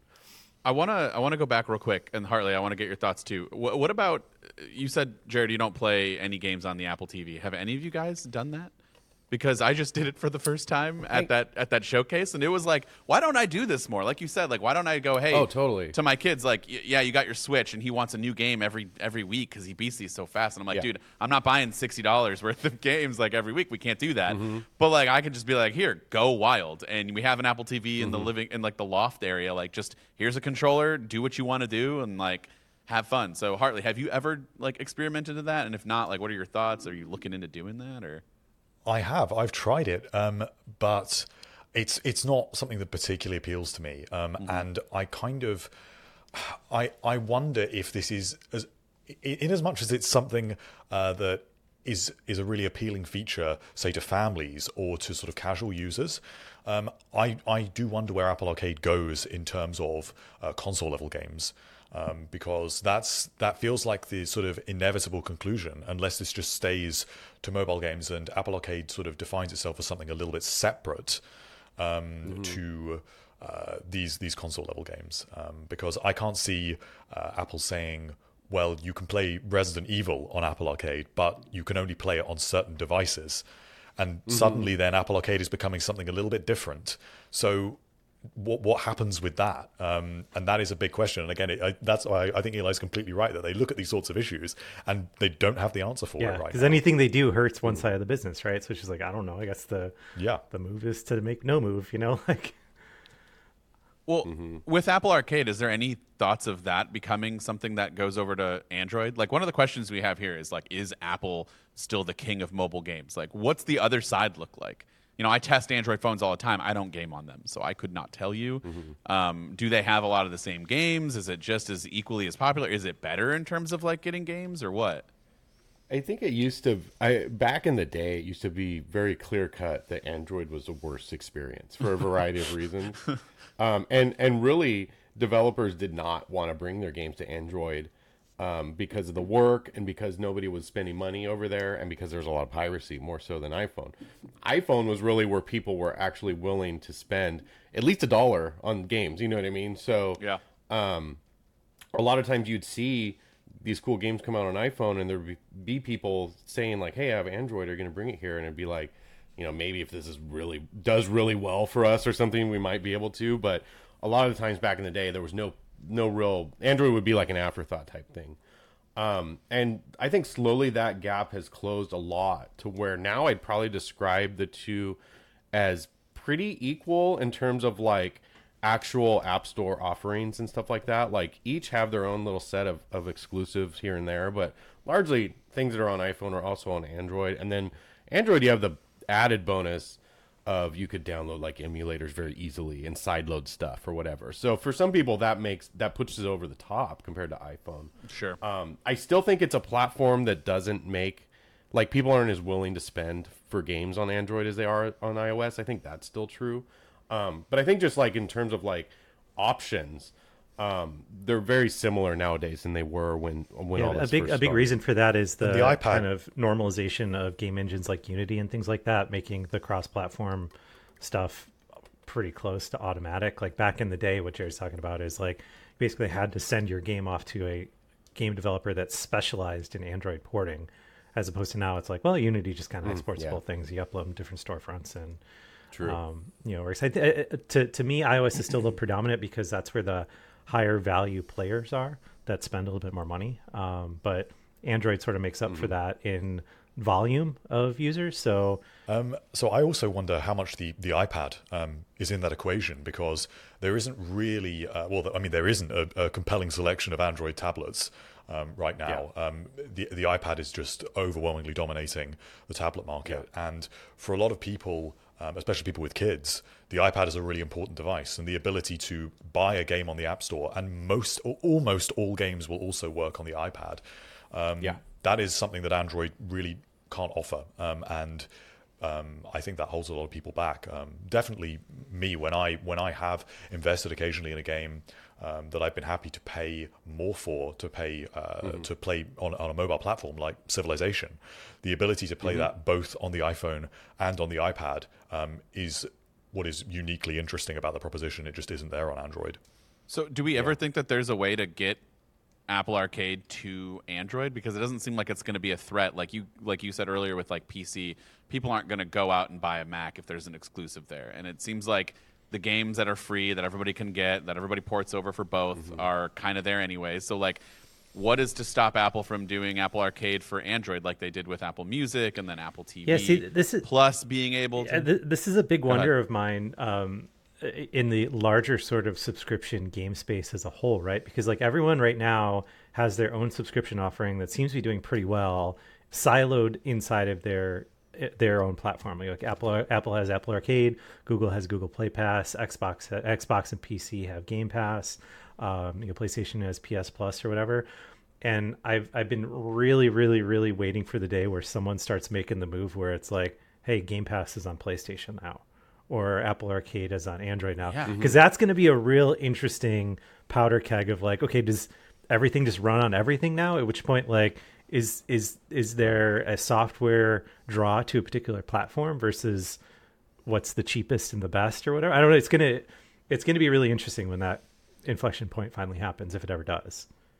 but also Apple is stopping, uh, and as well, at least it has put up every obstruction possible to things like um, uh, Game Pass Yeah. on um, uh, on iOS. So Yeah. and, and demanding that they go through a browser. So if they go to Android and they just uh, they say, well, we're we're having our own kind of weird games only app store on Android, um, it would become very hard. Uh, from a regulatory position to Well, defend that. Although this week Apple was claiming that Safari was three different Yeah, browsers, but- so but I, I Something really they could don't do know. though is, um, you know, so we, I don't know if you guys remember this or if it was on your radar, but when Fortnite first launched on uh, mobile, you had to get it on Android through like this weird Epic side-loaded store. So like, you know, there is- I don't know. I mean, we're getting in some crazy hypotheticals here, but there is a reality where like Apple could make their own sort of it's like App Store for Android, where you get all this stuff and people just need to sideload it, and it's fairly simple to do that on Android. And you know, it'd be any Google policies would be irrelevant. And but I mean, that's Can't sideload on your iPhone, but we'll let you do it on the uh, on your Android. I don't know. It's like it's not my it's like, device. it's like a what if episode of a TV show, right? Is is these things happening? that would be really funny. Yeah. I, I just don't see Apple. I don't see incentive for them to offer that to Android people, um, because you would be doing that so that people would subscribe to uh, Apple Arcade, right? And you get the seven bucks a month from them or whatever. I don't think you're going to get that from most Android people. Um, and then beyond that, I feel like you're devaluing something that you're trying to position as a draw to iOS platform. Um, so I don't see them giving that up just to be able to have those games be on Android. I think they're much happier being like, no, this is something that makes iOS unique and cool. You should Yeah. come over here. I mean, if you want look at how they've handled game." iMessage, right? Like, there's that the game stuff's going to be the exact same way. yeah, Um, all right, the last thing I want to talk about is Vision Pro, and so you know, there's no, there's no denying that. uh, Like, a- I feel like a lot of this gaming push, in my opinion, is just trying to set up for Vision Pro because that, in my opinion, is going to be what what Apple needs in order for that to be like kind of, uh, I don't know, interesting at launch. Um, Like gaming, ha- they don't really talk a whole lot about it, but gaming like has to be something that's kind of got to be a forefront, right? Like, what do you guys think? Yeah, I, I mean, I so I'm a I would describe myself as a VR hopeful person. Um, you know, so I've got all the different. I mean, uh, going back to the original Oculus, you know, I've been buying these dumb headsets and trying to play VR games and stuff like that. But the the list of what I would describe as you know like actual real good VR games is like I don't know maybe a dozen games long, and that's being pretty generous. Um, you know, you've got like Half Life Alyx on PC. The Seventh Guest just came out, um, and there's uh, just a very short list of games that feel like like full, real VR experiences that could only exist inside of VR. Um, and and I think like app, that's what Apple is going to really need to have with the Vision Pro, and not just like oh here's another platform you can play Beat Saber on kind of thing, you know. Right, right, right. Um, so that's why I was wondering, like, what what is their what what do they need to do to to make that happen? Because there doesn't seem like there's a huge, like, market that they're behind in, like they are with gaming on your laptop and.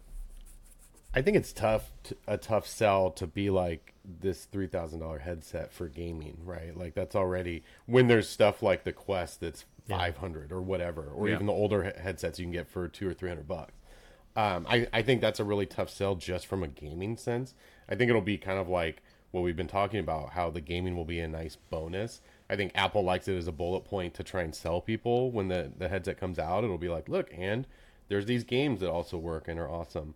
But in terms of like a killer app type thing, I think you need something like um, I don't I don't mean specifically Fortnite, but something like that that's a social experience that young people embrace and want to be a part of because Fortnite did it was kind of the uh, forerunner of, of games as like a shared space experience, right? So you would play Fortnite and it's a cool shooter and you do this stuff, but also you saw kids going to hang out in Fortnite, right? And then they started having like concerts in Fortnite or whatever.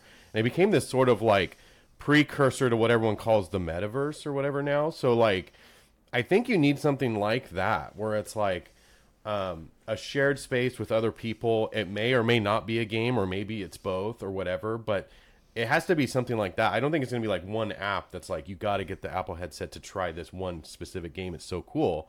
It's got to be like all my friends. You know, same thing as like all my friends have iPhones, and now I want an Yeah. iPhone too. It's like we all want this headset so we can do the hangout social thing together that all my friends are wanting to do, or, or you know, something like that more than like one specific Yeah, game. I personally, I am, I am absolutely dying to know what ends up being the killer use case for the Apple Vision Pro because, like, that's been the problem with VR for the longest time. I mean, like, I've got all this VR junk at my house. Friends and family know that I've got VR stuff, and you know, when they come over, they might be curious about it and want to try it. But it's a 15 minute thing where I run them through like the three or four really cool games, and it always ends with, "Okay, cool, thanks." You know, ne- never ever Yeah, like, right. oh my god, how where do I get one of these? Like, Where do I get I, one? I can't believe I haven't I bought one of these before and everything else. Whereas like you know that the iPhone had that magic, right? I mean, because like when the when the iPhone first started to get good with like you know the the iPhone 3G and 3GS and stuff, like you saw people that were like, holy cow, like this is this is a generational leap over the smartphone that I have now, and I like I need to get one of these, and I just. Mm-hmm. I, I, mm-hmm. you know, Apple's going to need to figure out what that is for the Vision Pro. And I just, I don't know. I don't think it's movies. I don't think it's games. I, I don't think it's mirroring your desktop to a virtual space. And it's going to need to be something that no one else has mm. thought of yet. And I don't know. Apple is really good at doing that kind of stuff. And I'm just really excited to see what, what that ends up being because it can't just be what they showed in the teaser. You know, like a thirty-five hundred dollar headset I- to watch movies in a little cooler way. You know, I will. I will. I will say. Um, I feel like it can be a little bit really. because, yeah, because uh, I'm not a big VR person. Um, I've tried some beforehand. I tried Apple Vision Pro, and it was You're a far. It was no. I don't know if I'm a believer of somebody who's going to use it all the time. That's where I'm still waiting Yeah. to see. Like, I got to get my own to like use it. You know, in a 40 minute controlled environment where they're walking me through things. Like, it's mm-hmm. it's a little you know hard for me to be like, yeah, I'm going to totally use Yeah, this all the, the- time. But what what mm-hmm.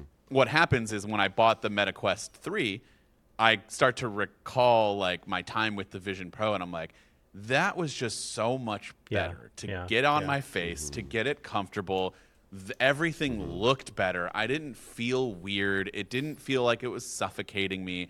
And that's how I feel every time I put on this MetaQuest 3. I'm like, man, I just want to do something cool, but like I can't wear this for more than like 20 minutes Yeah. to where I'm like, all right, just get this thing mm-hmm. off of my I- face. that's that's hundred percent where I'm at with the Quest stuff too. Is you know, it's like the seventh guest game is outstanding, and I, I you know, love the seventh guest from the old Mac and stuff like that. But it is it is very challenging for me to be in VR for more than like 20 minutes on Quest hardware, and I do find myself saying And I like, think that's- God, I wish this was better, but 3,500 bucks better versus 500 dollars. I mean, that's Well, just strip the price away from it though. I think that's where like you're going to see, okay, I understand why this is a better experience, but is it enough at the end of the day when you put the price back in? Like it's three thousand dollar difference, man. Like why do I need to spend that much more? see what I I, I think my problem with VR is I think it's a f- more fundamental thing of I don't want something strapped on my face all the time. And you, you think of like Apple's biggest popular products that people kind of you know guessed were going to fail like the Apple Watch or AirPods.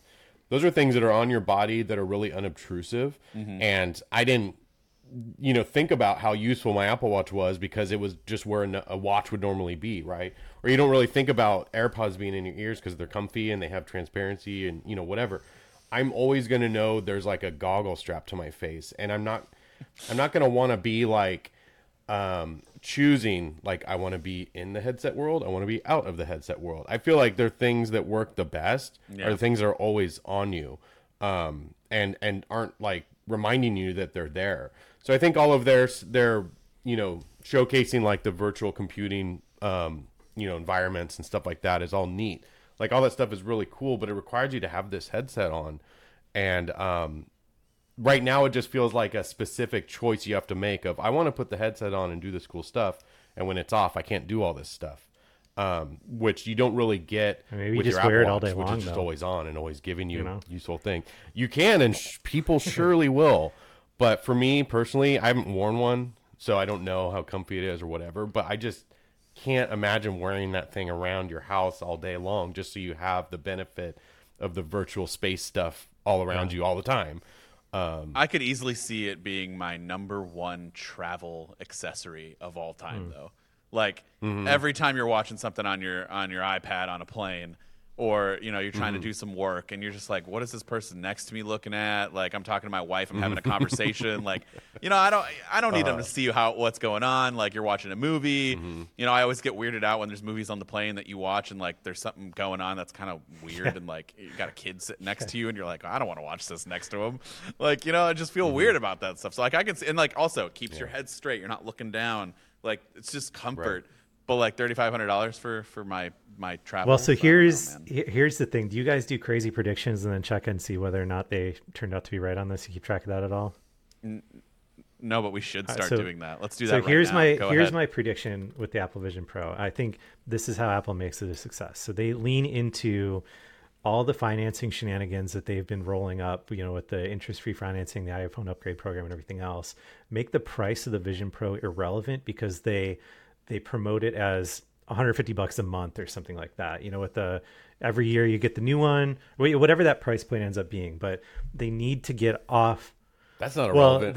they they need to get off of this whole like the headset is so expensive thing whereas like if if apple shows you Yeah, this yeah. magical product but presents it in a way where it's like affordable to you on a monthly basis particularly with how into financing like everything americans are these days i think that the apple vision pro will be Mm-hmm. the next device that every single person has but if it's you know a Mm-hmm. you know 3000 plus dollar headset that you know it's just for I, I think you're you're gonna the the problem apple's gonna run into is the people that are gonna buy it are to be the same people that bought google glass and they're gonna have a major marketing problem on their Mm-hmm. hands as like you know all these tech bros are wandering around san francisco with the headset on and you're not seeing anyone cool wearing it and anything Mm-hmm. else right like so that's that's the biggest thing i think they have to fight against yeah, the thing's thirty five hundred bucks now, but where will it be Yeah, in five sure. or ten years? How much is it going to cost then? Um, because now, you know, people used to laugh at the fi- iPhone being five hundred dollars, and now they're like well over a thousand, and it's not like weird anymore. So like, um, once the the headset comes down a little bit, I think what Eli's saying would make more sense. Where it's like, well, I'm gonna finally get the headset because I can just roll it into my monthly iPhone upgrade program or whatever, um, and it's it's not like I'm coming up with all that money up front. I think that would make it an easier purchase for people to make, but doing that with 3,500 bucks seems like a lot. So I think it's a few years down the road at least before um, there's different versions that are maybe a little bit cheaper or whatever where you can start doing something like that. I think the first few years for sure are going to be Yeah. early adopter people that don't care about the And, money. like, they just the, want the problem for me is like out. I am the exact demographic of person that would buy this on day one, and even me, I'm having problems with Mm-hmm. like that that price point, particularly because knowing that the second one is going to be so Yeah. much better. You know, and my and my OG one is going to be have like no value because it's like the the second one is generationally better, and people are like, oh, yeah, Mm-hmm. give you a thousand bucks for that thing, maybe. You know, Hartley, what's your uh, what's your bold prediction, so we can look back? Uh, well, I, I think the important thing to understand with Vision Pro is that we try to a lot of the time think about Apple's uh, past and we try and compare with previous launches. So that's why everyone says, "Oh, is this the new iPhone?" Um, and the iPhone was like this, the Apple Watch is like this, and we try and sort of say, "Well, oh well, this doesn't feel right with the Vision Pro." But I think it's because Apple doesn't actually want to sell headsets. In 10 years, it does not want to be in the headset business. It wants to be in the business of augmented reality glasses. And it can't get from uh, A to B in the way that it was able to with tablets or smartphones or smartwatches. So it has to kind of uh, take a take this alternate route um, and provide this other product to iterate on uh, the software, on the technologies, and to set up all this infrastructure for weird stuff like prescription lenses um, and a, a fitting experience. Um, and to get people comfortable with gestures and to, to really present that product. And effectively, it's almost like we're getting an iPhone um, in 1997 and we're wondering what it will be like in in 2007. Yeah. That's kind of Yeah, the where we are with The it, trick- and that's that's why it isn't like for like. Percent. The, the tricky part of this is that like Mm-hmm. you know these these uh you know stereo 3D VR experiences are truly impossible to convey to people what they're like on a, a 2D kind of like trailer or whatever else. I mean, like Jared, remember the first time I made Mm-hmm. you stand in line to try the Oculus at what was that E3 or something like that, and it, it just like E3 blew your Oh, mind. yeah. You know, like we were both totally aware of VR and everything else, just never tried it before, and it's just like, oh my god, this is, you know. I was in like a daze the rest of the day because I was just thinking about like Yeah. how crazy it was. Yeah. So I, I'm, I'd be interested. How I felt with the Vision Pro. Well, I'd be interested to see how they they solve for Yeah. that problem though, because like for for you to experience the magic, you need to have it on your face, right? And that is not a very scalable Mm-hmm. thing compared to here. Watch this watch this keynote on this new thing. You know, But that's why I don't think they care be- about fixing that problem for years. I think they're not even worried about mm. how to market it. I mean, we talked about gaming before. They didn't actually show off or, or really tout the gaming abilities of Vision Pro. They kind of wanted to say, mm-hmm. this is not a VR headset. This is not like an Oculus. And that's why they didn't really talk mm-hmm. about gaming. Yeah. So the, all they want to Yeah. do is just put this thing out there and let some enthusiasts use it. I mean, they're, they're not they're not forecasting to sell more than about a quarter of a million of them in the first year, which is mm-hmm. really small numbers. They they're just happy to give this to the enthusiasts um, and to just let this thing iterate in the background so that we can eventually uh, work out what that should be. Um, and Apple hasn't really done that. Yeah, before. 'cause- um, so I, I'm here They- for it, they- but it's just yeah, I would actually say early. that I think that was kind of the path the Apple Mm-hmm. Watch took, right? Because they positioned it very differently when they first announced it, and um, it kind of took the people that bought it and how they used it for them to sort of morph into being like, okay, and actually this is more like a fitness device and more of like a a notification thing than like you know going to be a phone replacement for somebody. You know what i mean? Like it took some years though because when it first came out it was sort of like oh apps on the watch are going to be amazing or whatever. And you come to find that like nobody really wants to like use an app on a little tiny interface like that or whatever. It's like a better companion device to your iphone already um, and it took them a while for them to figure that out so i could see the the same sort of thing happening with the vision pro where it's like okay, here it is. Like, how are people going to use this so that we can tweak things down the line for newer versions and kind of hone in on like what the audience is that's going to want to use? yeah? I'm really curious to see what happens with the whole spatial computing thing. You know, because it seems like a I don't know, not to use a buzzword, but like a new paradigm shift in the way that you use a computing device, very similar to how when we switched over from like command line stuff to you know GUI based, uh, you know, like window interfaces. Like you know, when you were using DOS back in the day, you never were like, you know, the solution to this problem is I wish I had this thing called a mouse and these things called Windows and stuff like that. It just like came about and everyone was like, oh yeah, this is a million times better. Like, why would I ever go back to that? So I'm really curious to see Right. if if we see a similar inflection point with the spatial computing stuff, like outside of you know movies or or anything else, and um, you know if the way that you mm-hmm. use a computer drastically changes from just like here's this virtual screen, you know, like that seems like the most boring use for something mm-hmm. like this. Mm-hmm. Well, uh, we are unfortunately up against our time. So, what do you guys want to plug? Let's go. I mean, we we already said at the beginning that everyone should go check out the Touch Arcade podcast, but we can say it again. Yeah. Say it again. Touch Arcade Podcast. We're on episode Yeah, we've been going- we've been 500 going forever. something. I think we're closing on Jeez. Pretty crazy. We've been doing that You guys podcast gotta for catch this up. long, but um, We. I know, is where are you seven, episode seventy-eight, I believe. So we've got. It's not bad. We've got quite a bit of ways to go, but uh, we'll, we'll, we'll hope to reach that one day. Um, yeah, I mean, this was great. We have to do this again because gaming is a space that I'm just like, yeah, I like games, but as Eli said earlier, like I am very much that. I only play sports games. Very. I mean, that's how people are, That's it. you know, like- like I play Matt. I play Madden and I play MLB and NBA and like that's it. And even then, it's like hard to do. Or now with the Switch, I've been playing it since my son's like super into Mario. I've been Mm-hmm. playing all of those games again, just getting into it because he's into it. So I, I think it's tough for me because ever since the beginning of when I started with Touch Arcade, um, I've just been really passionate about finding like the really cool, unique mobile games. And mobile gaming has a stigma, pretty well deserved, but still that all games suck. All mobile games suck is something you hear all the time. And um, it's just not true. It just takes work for you to find the good games. And I feel like that's where Touch Arcade comes in. Is like let's try to unearth those cool games so you can ignore all the like noise and find the actual good stuff. But I think I just wish more people would try to give mobile gaming a chance because you're missing out on a lot of really good stuff and there's more good games than I could play in a lifetime.